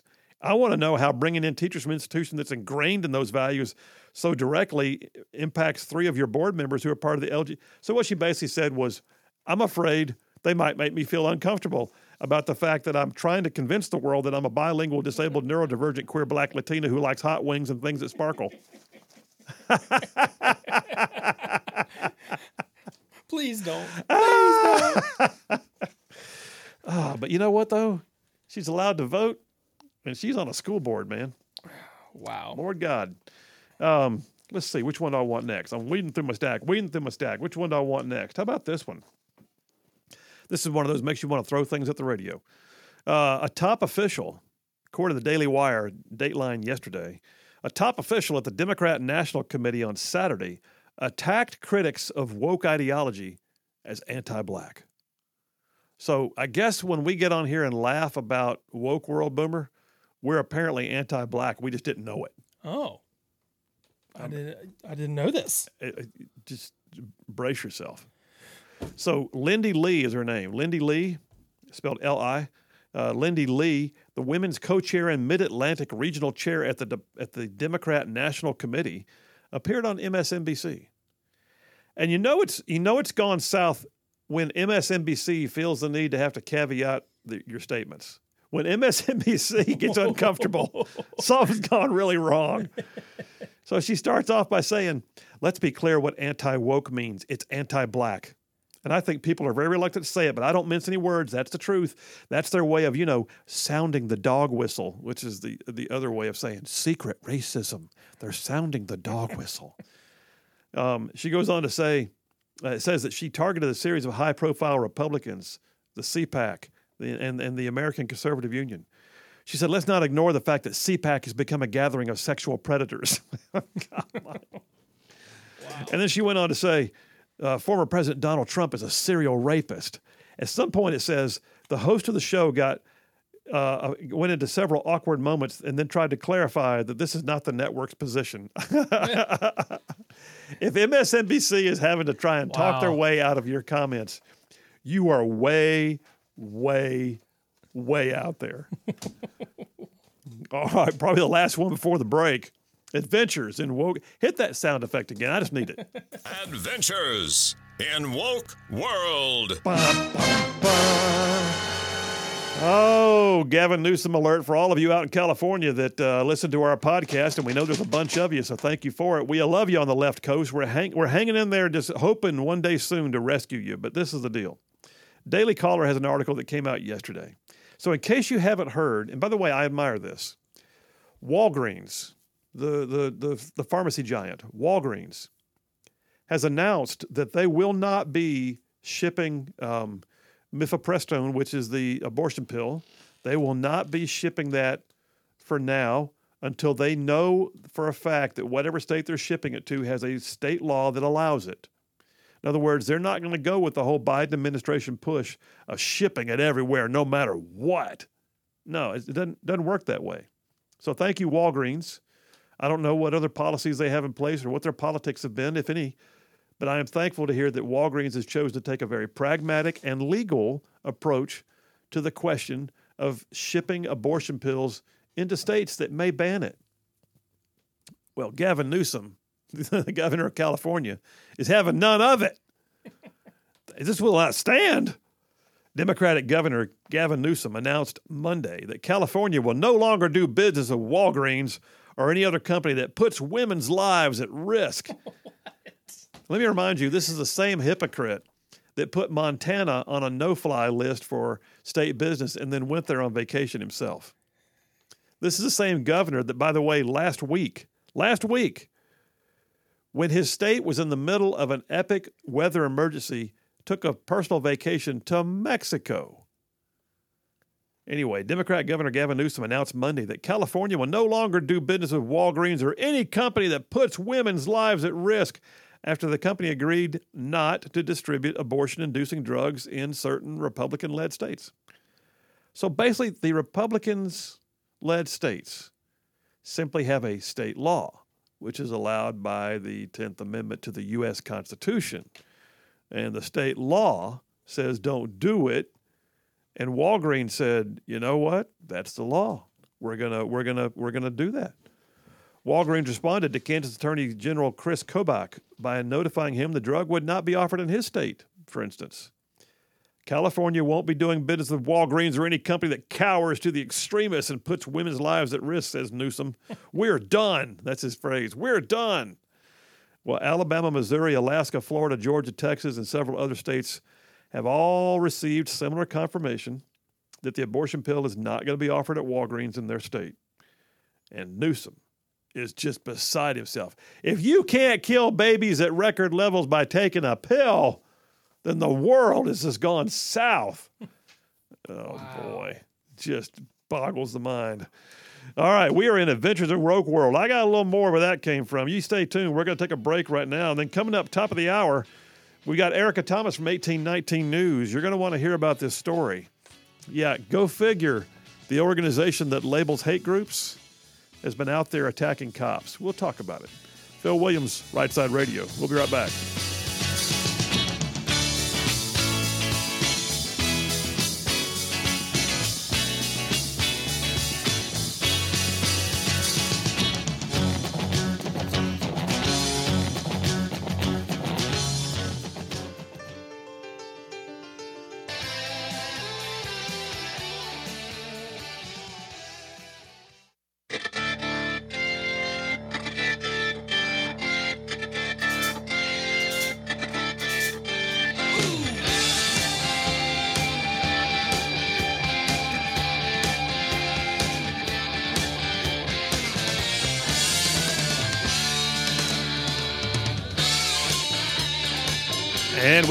Phil Williams, Right Side Radio, solid conservative and just plain right. Hey, I got to tell you about one of our newest advertisers, uh, the Elm Foundation, ELM, the Elm Foundation. They're based out of Huntsville. Elm Foundation has some pretty cool mission. And they, you know, you, you hear all the time about you know, some of these policies out there that are like, you know, enabling people to continue breaking the law or or remain homeless or or to uh, you know live in the drug induced environment that they've they've been perpetuating upon themselves. And the Elm Foundation sees an entirely different way of doing things. The Elm Foundation is literally out there right now doing amazing things as a 501c3 to offer people a hand up without offering them a handout. Literally giving them the skills it takes and the resources it takes to better their position in life, no matter what their position is right now. And the Elm Foundation, they, they do this all across the North Alabama area, and they're based out of Huntsville. And I would encourage you check them out. I mean, so yeah, very cool. I, I, I love the idea that they're doing this, and I love the idea, by the way, this is this is not government throwing money at a situation. This is an organization that has got a mission, and they're going at it in what I consider to be the right way the Elm Foundation. You can find them on their website at Elm HSV. That's E L M H S V, as in Elm Huntsville, E L M H S V.org. Check them out, and uh, we're glad to have them right side radio uh, sponsors. Um, so the phones are ringing. We'll see what we can get to. Uh, I, I will tell you this There's a whole lot of wokeness out there. it's a never. That's why. That's why this is a recurring segment uh, because it just it just never seems to end. So you remember a while back when we had that situation with the um, the Ministry of Truth. Remember that the, the the Biden administration was trying to form its own Ministry of Truth within the Department of Homeland Security. That went over like a turd in a punch bowl. I'm just going to go. Did I say that? I did. Um, but uh, how about this? If at first you can't succeed, you know, fail, fail again, right? So the Attorney General of Washington State is now pushing for his own state level ministry of truth. I kid you not. And critics say that it is the kind of thing that could jail conservatives who express their mainstream views. This story came off the blaze.com two days ago. A state attorney general, it says, is advocating for a bill that some critics argue could punish outspoken conservatives as domestic extremists. So, yeah, Jason Rantz, who often appears on uh, Fox News, uh, he's got a radio show out in Seattle. Jason Rantz said this is the most dangerous bill in legislative history. He said Washington state is creating a state version of the ill fated Ministry of Truth. In the controversial bill, it says proposes the establishment of a commission on domestic violence extremism. Well, what does that mean? That means anybody who doesn't agree with what their narrative is. That's what it means. Domestic violence extremism. Well, it's of course being sponsored by Democrats. And the legislation was spawned, it says, by the Attorney General's 2022 Domestic Terrorism Study. Uh, a study that warned that effective state intervention to address the threats has the potential to implicate speech or association that may be protected by the First Amendment. In other words, we're going to do this, and we know that it means we may have to get on you for your speech, and we may have to get on you because you're armed. Oh, I'm sorry. I thought those were constitutionally protected. Well, Apparently, not when you live in Washington State. They are moving forward on this legislation. And what it basically means is, in their words, the bill sponsor says, try to get to people before they get radicalized. What does that mean? The thought police. That's exactly what that means. It's unreal. All right. I pulled this one off of Red State. So AT&T has their sponsor Lily. You, you seen her boomer Lily? She does the AT&T commercials. Yeah. It comes across real nice, Yeah. real kind of, you know, kind of Lily. innocent, kind of sweet. Yeah, apparently she's a raging liberal. And I don't mean like a little bit. I mean like she's out there trying to make sure everybody knows her positions on everything all of a sudden. Don't know why she would do this or for that matter why AT&T says, "Hey, thanks for uh, gushing out your liberalism, uh, you know, and, and, and putting us in an awkward spot. So, like, here's a reminder in 2019, Gillette decided to go ahead and run out there with their toxic masculinity ads, and it backfired in a big way. Uh, I used to use a Gillette razor, I don't anymore. Um, and a lot of men uh, used up whatever Gillette products they had and never went back. Um, well, that's what happens when corporations go woke or their spokespeople go woke and you just don't want to deal with it. You don't want to you don't want to support that. So apparently Lily has gotten out there of late making sure that she's able to do her leftist scoldy rants according to this article here and and and and just just just just dumping her positions that nobody needs to know. And it, it this is what you see often in, in, in woke world is there's a complete lack of discretion. Hey, I'm the face of AT&T. Hey, I'm the spokesperson. Hey, I'm getting paid a lot of money. Maybe now's not the time for me to tell the world that I support birthing persons uh, and, and, and LGBTQ agendas and that uh, universal health care is a great idea and that I had an abortion and everybody needs to understand I support abortion and it's because I had one too. All I'm saying is this woke world has no discretion meter, you know? They don't have they don't have this this inner gauge that says, yeah, you know, not the best time. Or maybe there's a, a moment when this is the thing that I talk about, but maybe now's not that time. How about this? Maybe never. But freedom of speech, right? Go for it, Lily. Hope you stay employed. All right. We're coming right back. Erica Thomas from 1819 News calling in about a story she wrote about an attorney from the Southern Poverty Law Center who just got arrested. And boy, that's a hoot. Y'all stay tuned. We're moving on. The war on cops is next. Y'all stay tuned. We're right back.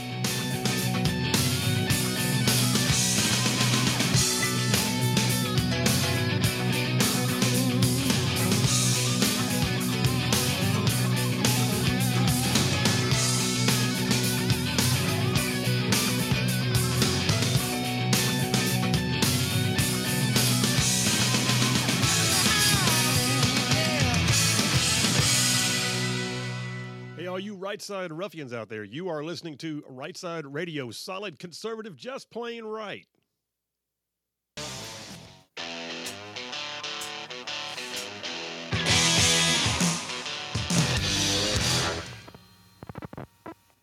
You're listening live to Right Side Radio with Phil Williams. It's hard to go wrong when you're on the right side. Right Side Radio, solid, conservative, and just plain right.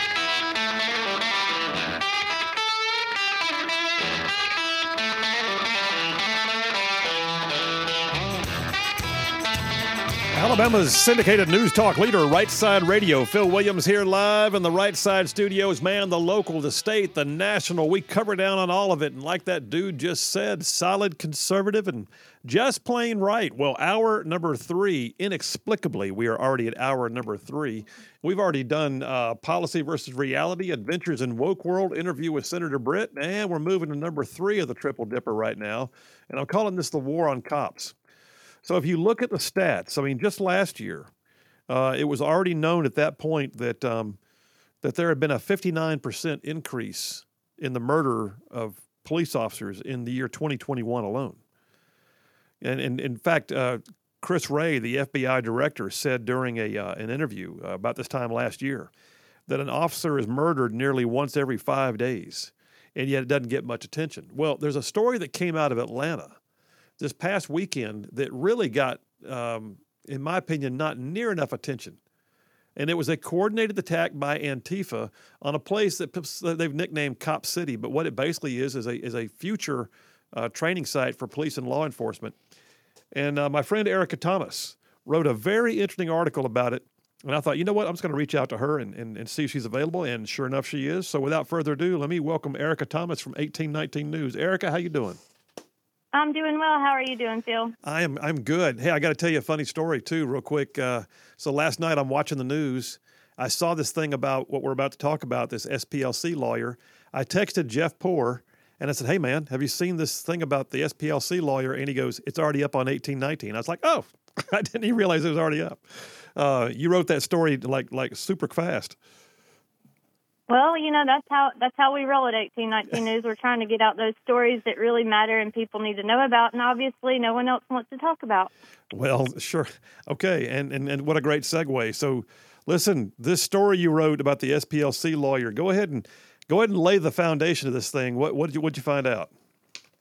The foundation of it is that uh, uh, initially at this police training site in Atlanta, 35 people were detained following this coordinated attack that was obviously uh, in, Antifa associated. And um, of those, 23 were charged with domestic terrorism. Wow. And one of them, interestingly enough, was SPLC attorney Thomas Jurgens. And he's a staff attorney there.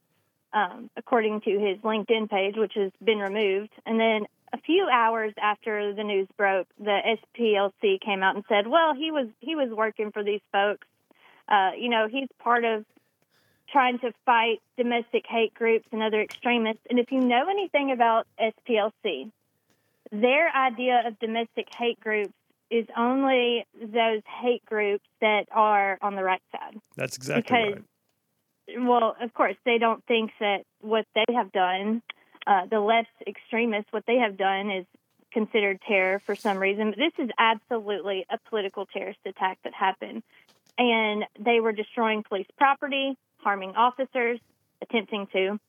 They threw Molotov cocktails at them, large bricks.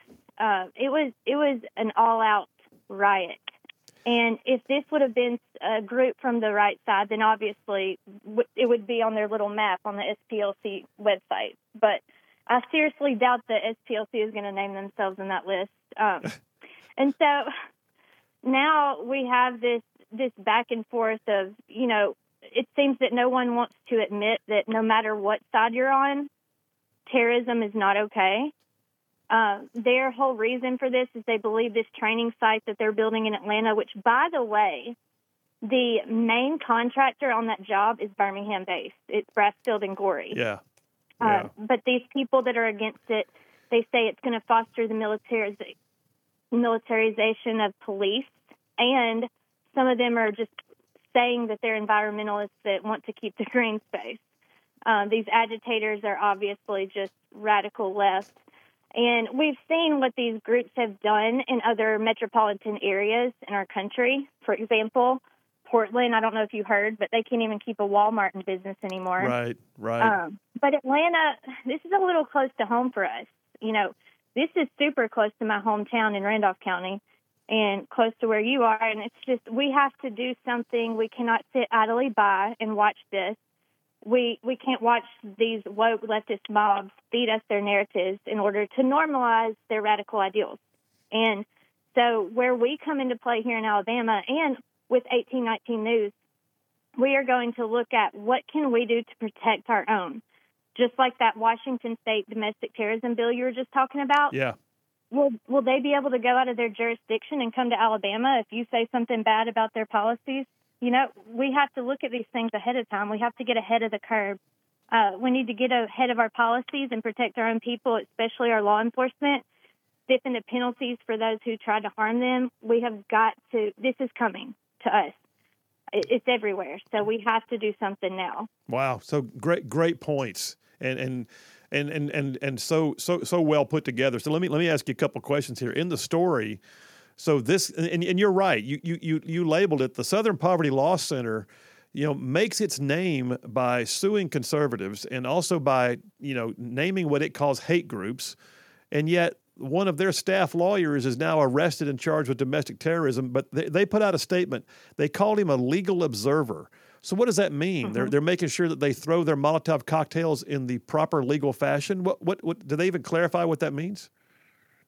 Of course, they don't clarify. They're never going to clarify anything like that because they're protecting themselves and they're protecting this person who is is obviously a part of this larger movement, and they're not going to explain what they mean because they don't have to. And people believe them. Even the FBI has used them for statistics. You know, they use the data that they gather every year to put together annual reports for the FBI. Yeah. I mean, it's it, there. No one's going to ask them to clarify, and if they do, they they will skate around that idea as much as possible. Well, and you know what also amazes me, and you said it in your article, was so this protest occurs in the Atlanta area against a future, um, you know, first responders training center, and and and yet of all the people arrested, 23 of which have been charged with um, domestic terrorism, according to your article. Uh, two were from like one was from France, one was from Canada. Only two of them were from Georgia at all. They traveled in for this opportunity. Well, that's right. And another point that you just reminded me of is when we heard the defund police narrative going around, and everybody wanted to to cut their police forces and not let them have guns and whatever they wanted to do. We saw how that impacted places, and, and it wasn't a pretty sight. So hmm. then they said, well, we don't really need to defund them. We need to put more money towards them to train them on how to deal with certain situations. This was a police training center that they're building in Atlanta, and they want to destroy it and, and not allow it to be there. Uh, it just makes no sense. Nothing makes sense here. No, it, it doesn't at all. In fact, I, I had a, a, written note to myself on my on my copy of your article here that uh, President Biden said during his State of the Union address when he was sort of downplaying police uh, as as being you know effective. He said we got to get those law enforcement officers what they need to do good work, which means training allegedly. And yet here we are, and the Biden administration apparently was even caught off guard. They were asked about this, and Karine Jean Pierre, the glass ceiling breaking, you know, press secretary, had not even heard about the attack uh, uh, where, where domestic terrorism is being alleged against 23 people who attacked this place. It's unbelievable.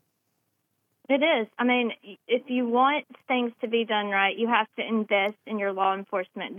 They are the crux of a society as we know it and we are going to keep that here in Alabama. And I, I just have all the faith that we are going to get ahead on all of this and protect our people because that is all we can do at this point. Well, great, great job on the article. I was, I was really tickled to see that here I was hearing about the news for the first time, and you already had your article up. So, so thank you for that. And uh, and Erica, just keep us posted if something else develops, or if you hear from the SPLC, if they want to clarify, uh, send me a message. Let me know. We'll get you back on. All right. All right. Thank you so much, Phil. Okay, thank you. Erica Thomas, 1819 News. Um, listen, this is the whole first, the whole third segment of the Triple Dipper here today. It's called the War on Cops, and what you just heard there is is absolutely a part of what we're seeing. It has become somewhat of a uh, a fad to attack police officers, to defund police officers, to denigrate or to embarrass or to try and, you know, make out police officers as being something other than what they really are, which are servants of the community who are designed to protect and to, and to serve. That's what they're that's what they're they're there for, is to protect and to serve. And and folks, I'm going to tell you that thin blue line.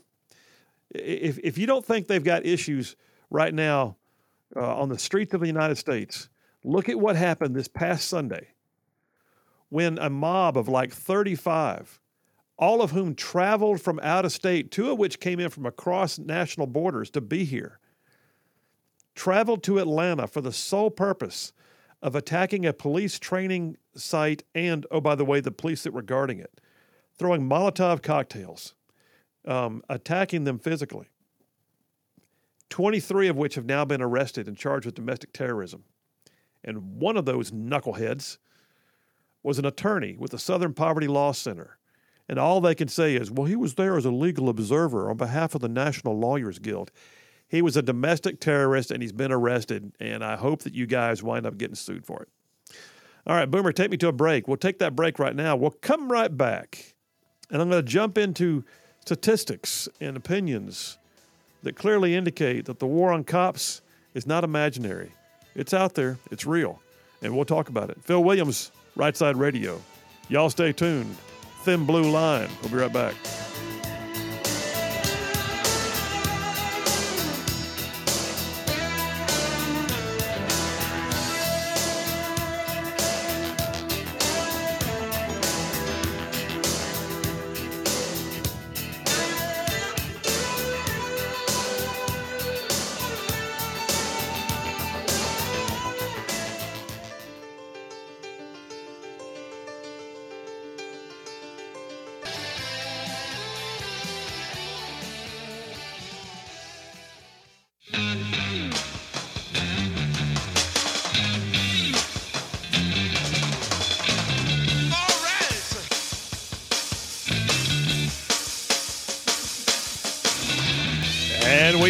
Phil Williams, Right Side Radio. Little Jimi Hendrix there to get you warmed up for the afternoon.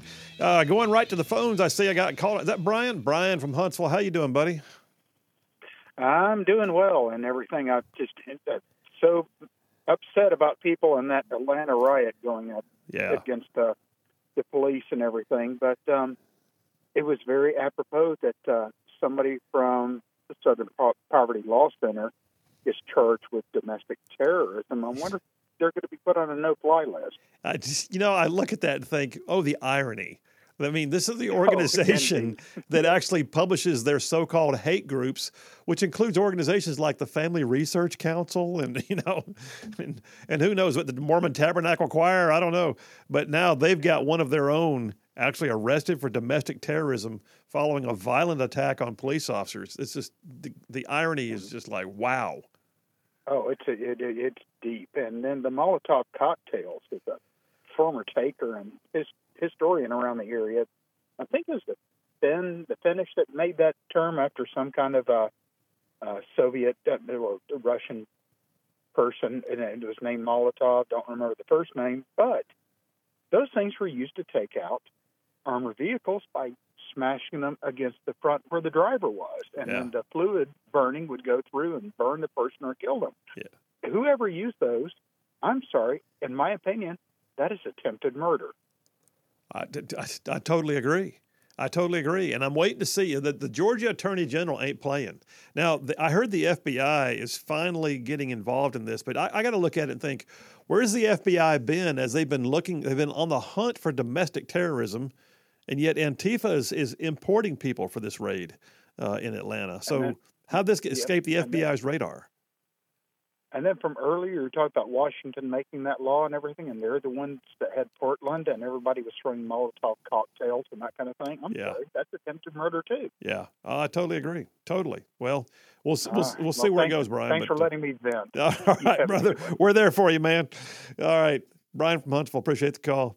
Hey, listen, I got I got a couple of pieces here. So this this article I've got in my hands right now came from the New York Post in April of last year. All right, I'm gonna I'm gonna set the stage, and then I'm gonna jump forward to an article that just came out. So New York Post has a piece that came out last year. The headline is Team Biden finally admits there's a war on cops, which it is inflaming. So it points out, it says the Biden Justice Department is finally acknowledging the war on cops as FBI uh, Director Christopher Wray denounced the 59% increase in cop murders in 2021. Wray said, and I quoted it earlier, that an officer is murdered nearly once every five days and doesn't get enough attention. That's that's FBI Director Christopher Wray last year. Well, this is an understatement, obviously. And, and it goes on to point out in the article that Attorney General Merrick Garland and President Joe Biden have instead tried to focus on white supremacy as being the greatest, you know, threat to our national security. It's the biggest domestic threat facing us. Well, no, it's not. If you look at the stats, there's a says white supremacist violence played no role in the record-breaking 29% national homicide increase in 2020. So where's this coming from? Well, it's coming from a narrative they need. But it goes on to point out, though, this is back in April of last year, that a significant portion of the fatalities of police officers were also ambushes. Ambushes were up by 91% at that point. Through April 26 of last year, gun murders of police officers was up 13%. Shootings of officers, lethal and non lethal, were up by 43% overall. So, and, and you look at the stats. Well, you know, you got that whole scary thing about how, you know, uh, black people should tell their children to be aware of police officers. Well, if you look at the stats, if you look at the stats, a police officer was 400 times more likely to be killed by a black criminal than a black citizen was to be killed by a police officer in that year. Well, that's an amazing stat, but how about this? Let's fast forward to today. Here's an article that I, I pulled this dated March 1st. The left's war on police rages on. It says, according to a recent report released by the Fraternal Order of Police as of February 1st of this year, 34 police officers have been shot in the line of duty so far this year. Three of those died. Most concerningly, nine of those 30 officers, 34 officers were shot in ambush style attacks. And yet, even as most elected Democrats have now retreated from their open embrace of defund the police, they are showing a reluctance to address these attacks. Here's some stats for you. You ready? 34 police officers shot so far in 2023. That's an 89% increase from the same time period two years ago. It's a 113% increase from three years ago. It says that we, we are literally looking at 331, 346, and 312 officers shot in the line of duty in the last three years. These are records. More than 175 officers have been killed in the line of duty since 2020. The report notes that these numbers do not include incidents where the police were shot at but not injured. And it says that since the George Floyd incident in 2020, ambush style attacks have increased. And that's all being fueled by the constant claims of racism and police brutality. And oh, by the way, defund the police. And oh, by the way, the Biden administration makes it worse. When President Biden insists during his State of the Union address that black parents should be warning their children about going out on the streets where the police officers might pick on them, that we have to retrain all these cops. I got news. It creates a narrative that promotes the harm being perpetrated on the honorable profession of law enforcement. We're going to continue this conversation when I get back, and I can see I got one caller holding through the break. So, y'all stay tuned. Phil Williams, Right Side Radio. We will be right back.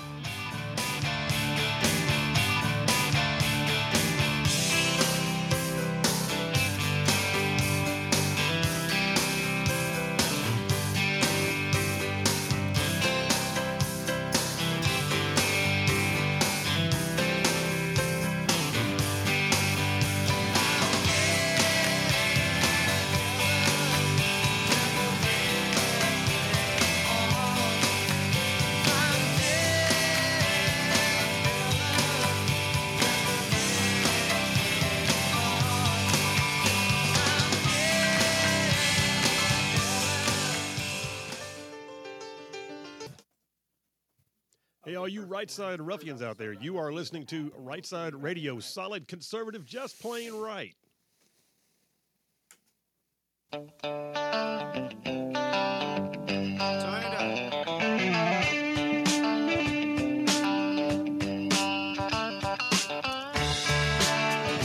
And we are back. Phil Williams, Right Side Radio, solid conservative and just plain right, making it cool to be a conservative. And I, I got to say, Boomer, so you just played Sweet Home Alabama as our, our intro bump uh, right there. Oh yeah. I don't know if you saw it or not, but uh, the last surviving member of the original Lynyrd Skynyrd band, Gary Rossington, just passed away.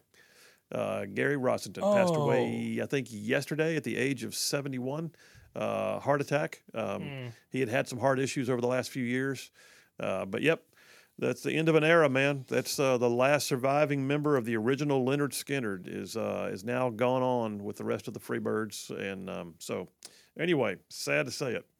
Hey, I gotta I gotta I gotta pause what I'm doing and tell you guys. So ZLA Solutions. ZLA Solutions, man, been with us since the beginning, and I'm telling you, ZLA Solutions is just kicking it right now. They are literally one of the best around at putting jobs and people together. So if you are looking for a job yourself, you can go to their website. They got lots of jobs posted. You may find something right up in your wheelhouse. But the other piece is if you're an employer and you need to fill out the ranks of your workforce, again, go to ZLA Solutions website, which is zlausa.com and they can do all the background checks, the recruiting, the drug testing if necessary. They can get you this, you know, onesies and twosies with special niche skills, or they can find you an entire shift of people. I always like to say, blue collar, white collar, no collar, don't matter. They can they can do that for you. ZLA Solutions. I know these folks personally, and yes, they are indeed good at what they do. So uh, yeah, check them out. ZLAUSA.com. Looking for a job or you're looking for people, they can help you with both. Um, and tell them you heard about it on Right Side Radio. I would appreciate that. I got a caller who held on during the break, so let me jump over there and grab that right now. Uh, Clarence from Huntsville. Clarence, how you doing? Uh oh. Oh, we got a bad connection. Clarence, can you hear Hear us? me? Yeah, you hear me? I got you now. Yes, sir. Yeah, man. I, I'll tell you what. Uh, everything that you've been talking about, and everything that we always talk about, especially whenever we talk about all this rioting that's happening with the with the cops and them, you know, these people going out there doing that, then you you, you can trace it back to uh, what's going on with all these liberal DAs. You have to trace everything back to George Soros. Uh, And my question, yeah. my question is is real simple. Why is why is nobody going after this man? He, is absolute evil, and if you want to talk about an, an American or a terrorist against America, that should be public enemy number one right there. I, I do not disagree with the fact that he has literally been trying to tear this country apart.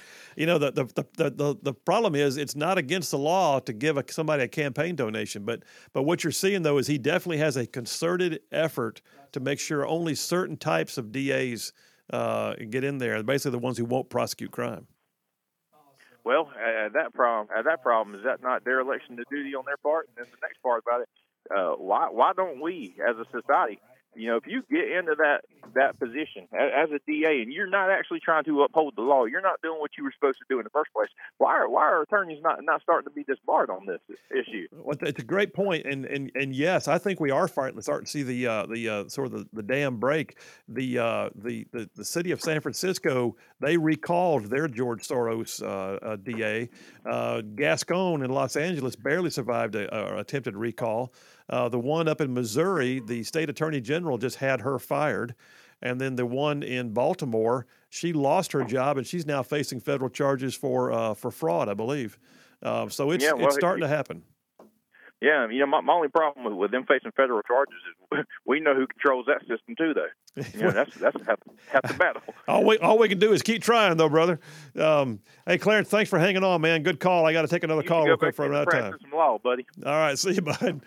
Um, hey, uh, line two, Steve from Huntsville. Steve, how you doing today?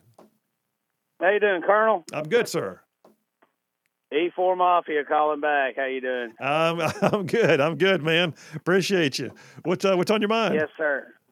I just got a. You, you're also a lawyer, Right. Uh, the the legal definition of insurrection does not match what happened on January 6th. That is correct. And my question to you would be: I mean, if you had uh, some ticked off veterans, say twelve thousand of them that were armed, and went to the Capitol, that would be an insurrection, and that would be a tragic day in U.S. history. What happened on January 6th was nothing more than a protest and a cover up.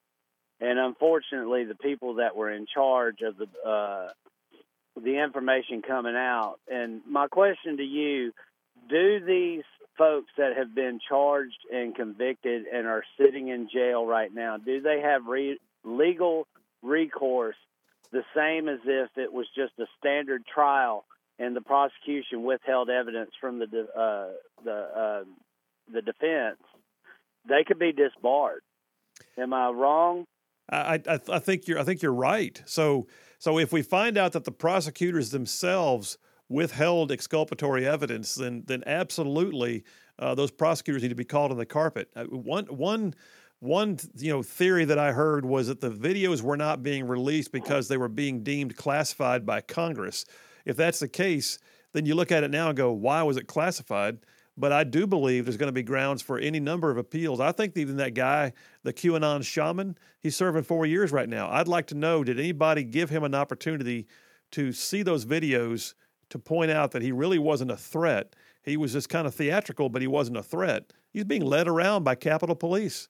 So I, I think you're absolutely right. right. I think there's also civil claims too, Steve. I think civil claims can be brought. I think there's going to be people that are suing the government in the near future. Yeah, but you know, if Congress deemed it to be classified, then isn't the only person who can declassify it the president? Uh, perhaps I don't know. It depends on what the classifying authority was. If it was classified by somebody uh, in the chain of command, then that same person, I believe, has the right to declassify. But overall, the president does have the final. Uh, I was about to say trump card, but that's almost like a pun. It, um, then, then how did the? It, I, I just I don't buy the load of uh, bull hockey that they're they're feeding us because if it was classified by Congress, there would have had to been another declassifying meeting with Congress in order for a new Speaker of the House to give it to Tucker Carlson. Well, no, I think I think once you assume the position, you are the you are the new authority, and I think it's like having a new sheriff in town. So so he had the right to do what he did. Uh, I think Nancy Pelosi's office is the one that locked these things down beforehand, but it's his office now. So um, it, it's the, oh, okay. it's the position, I, not I the person. Misunderstood. Yeah. I, I misunderstood. I, I thought it was a vote of Congress where they they said, you know, this was a vote of the body, and uh, the the last few years it was it was Democrats. Obviously, they would have wanted to squash it, and I didn't know that there was another vote taken. But if it's just the head of the office, the, the Speaker of the House, then that makes sense. Yeah, that's my understanding. Uh, but but keep an eye. Are you? I, I guess you're going to watch the second round of these videos tonight. Well, nope, because I've cut my cable. Costs too much. All right. Well, just uh... I, I live on top of a mountain, and I get 54 channels off of uh, off of the air. I pick up Chattanooga, nice. and I live in Huntsville. But you know, and then we got streaming for our movies. All right. Well, brother, then stay Thank tuned tomorrow, and I'll tell you what I see. All right. Love your show. All right. Thanks, man. Appreciate you. Thanks for your service. All right. Well, listen. Uh, yeah. The um the the the the, the the storyline last night for Tucker Carlson was just amazing, and that was part of my opening segment of the show. If you didn't hear my monologue, you can always go back and pick it up. Go to our website, rightsideradio.org. But I did my whole monologue on um, uh, the the fact that that last night we finally got to see what I'm calling gross lies and videotape. Gross lies and videotape were were were just out there, and and you know when you it's amazing what happens when you put a little sunshine on a situation when when things come out of the shadows and the sun is allowed to shine upon it it's amazing what you see and we did not see anything like an insurrection i mean so insurrection is indeed a legal term. I have to go back and find it way back when they started doing this. I actually had it on the show. I pulled up the actual portion of the us code that defines insurrection. And my recollection i'm going from memory here is it's an attempt to overthrow a government and replace it with another. Well this is not that. Um, and so, so, so, yeah. Um, I got a caller on line three. I'll take it right before I go to the break. So let's do that real quick. Uh, is that Jeff? Jeff from Indiana. How you doing, brother? I'm in traffic south of Nashville. Okay. Well, then we won't even worry about how you're doing. We know how you're doing. Yeah, we're doing wonderful. Uh, you know, Phil, what I want to know is, is uh, I, I want to see the Capitol Police go under oath in, in a hearing here and see who told them what to do as far as standing down and uh, trying to, you know, shuffling people through there and everything. That's not their duty. Uh, I, I think I think tonight. Uh, my understanding is the second round of this on Tucker Carlson tonight. He's actually going to have a former member of the Capitol Police on the show to to testify that there may have been some things that we have not been told the last couple of years. Oh, surely you jest. Uh, but I mean, I mean, I, you know, from from what it, it, it was basically it was a staged. It was a protest with with a lot of help. Uh, I'm thinking because, like I say, the uh, the inside informants and, and people who instigated and stuff. Uh, I'd like to see the January 6th committee have to go back under oath and, and see why they lied. oh, exactly. See why they hid information. You know, uh, I'd love to see Liz Cheney up there and, and try to defend her actions. Well, Liz Cheney's got a cush job now, being a professor at University of Virginia. Adam Kinzinger is now a CNN pundit, and uh, you know it just it just boggles the mind the things that they were allowed to say that had no bearing on reality. Like I, you know, what's his name? Bennie Thompson, I believe it is, who was the head of the commission. This is all about racism. No, it wasn't. What are we talking about? Um, it just yeah, uh, uh, yeah, that, yeah. Uh, this racism stuff stuff's got to stop too. I, I, I, I'm, I'm not allowed. I'm, I'm not going to allow anybody to ever bring race into anything anymore because it's just a sham. it just if you start talking about it, just going to shut them down. Well, and, them, you know. and, and and this this this whole this whole narrative of having an insurrection and and all the things that they they edited the videos to to make it fit their their positions and it was the idea that they're gonna I mean I I get it some bad things happened and it shouldn't have gone down that way and it should have it should not have been a day where they pushed their way into the Capitol, but when the doors are being opened and you're being waved in.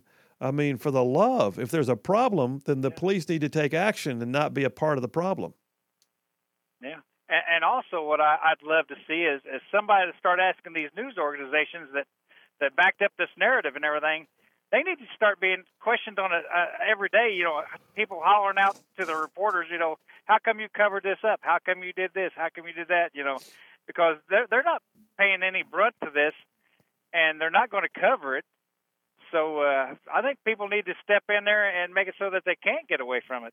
Well, you know, right now too, CNN is doing all they can to downplay Fox having this narrative going, and they're they're talking about how Fox is trying to change the, the positions of the. And it's just it's awful. Hey Jeff, we got to run to a break, brother. You be careful on the roads, and uh, we'll talk to you Have again soon. one, Phil. All right, man. All right, Boomer, take me to the last break of the day, buddy. We'll do that. We'll come right back. Put a lid on this one. Another day in the hopper. Phil Williams, Right Side Radio. You guys stay tuned. We will be right back.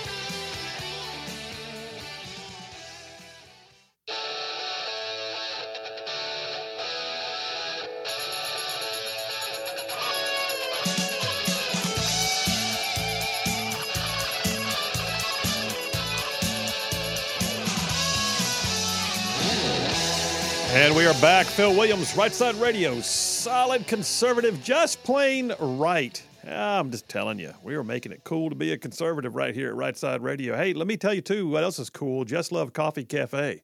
So, Just Love Coffee Cafe with two locations in our listening area one on Hughes Road in Madison, the other on South Parkway in Huntsville. Listen, if you want an environment worth hanging out in, they offer that. So, do they have award winning coffee? Yeah, it's Just Love Coffee Cafe. Do they have great food? Oh, indeed they do. I just had one of our listeners send me a picture of her lunch yesterday, which was pretty cool. Uh, so, the food, the, the beverages, absolutely top notch.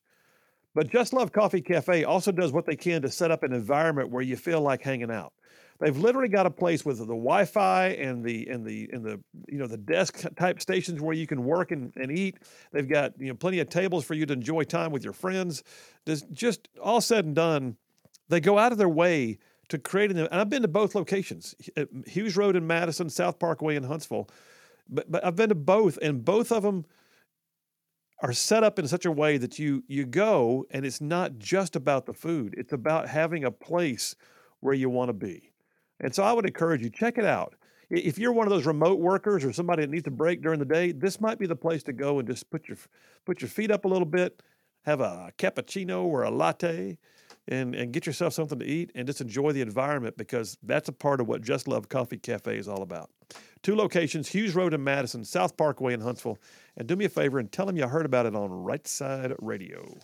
So yeah, tonight is the um, the second tranche of documents, or not documents, videos. Uh, we're gonna we're gonna hear. Obviously, uh, apparently, we're gonna see more about the videos that were not released to the public for the last two years in the state in the U.S. Capitol. But we're also going to be hearing, I believe, from a Capitol police officer who's going to testify firsthand as to what was and was not occurring. And we might even hear some of the narrative of, of you know, um, why was it that the National Guard was offered but declined by the Speaker's office? Hmm. Yeah, it's uh, there's there's stuff coming out right now that's, you know, they're scrambling. When you can look up on CNN like I did a minute ago in the studio, and you can see uh, right now on CNN or, or just a few minutes ago on CNN, they were basically running a ticker and a storyline that talked about how Fox is out there trying to reverse the narrative and and downplay the events of January 6th. How about this? Maybe y'all upplayed them for the last two and a half years. Uh, I had some great texts come in, by the way. I have to touch over the. T- I didn't get a chance to do much in the text line for the last hour, but uh, I, I I love this. So, with regards to things that came out in Woke World, when I did the segment on Adventures of Woke World, Lonnie from Huntsville says I had a distressed couple tell me there's a son. Their son is attending a school where one of the students identifies as a cat. They call them furries. I told him to tell the principal her son was allergic to cats and couldn't be on the bus, in the lunchroom, or the gymnasium with the cat, and then force the principal to choose the reality he wants to live with. that is just good.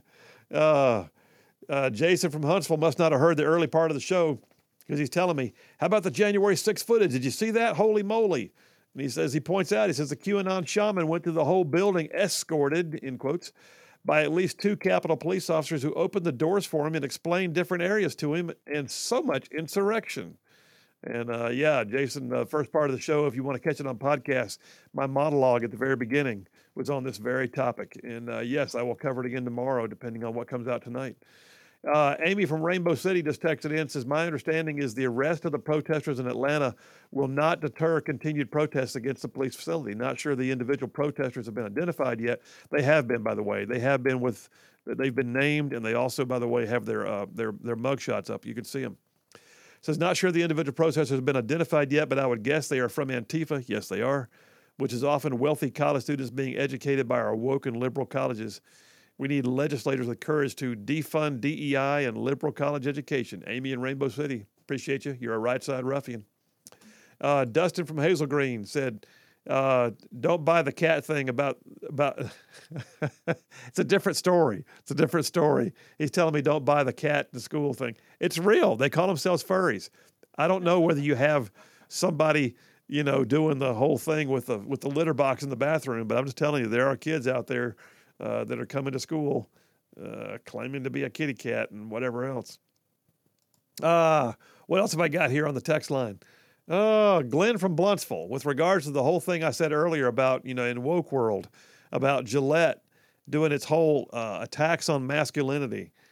Uh, Glenn from Blountsville said, I'd rather shave with a clamshell with a bumblebee inside it like Fred Flintstone did than to use a Gillette product. Oh, we got an awesome audience, member.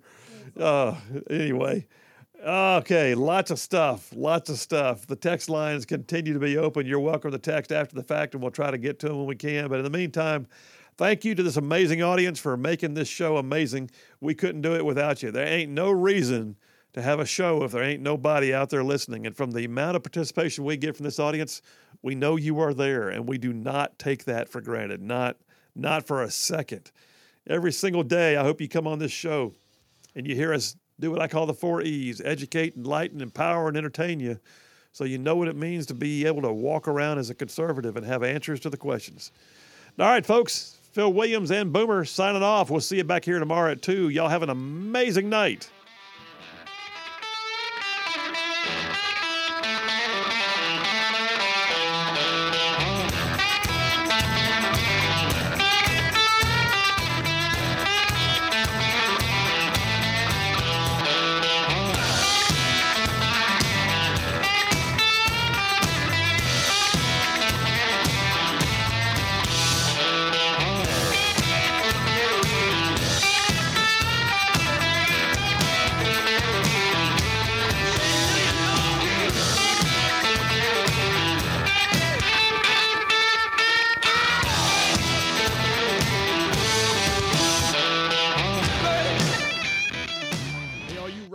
Ruffians out there. You are listening to Right Side Radio, solid conservative, just plain right.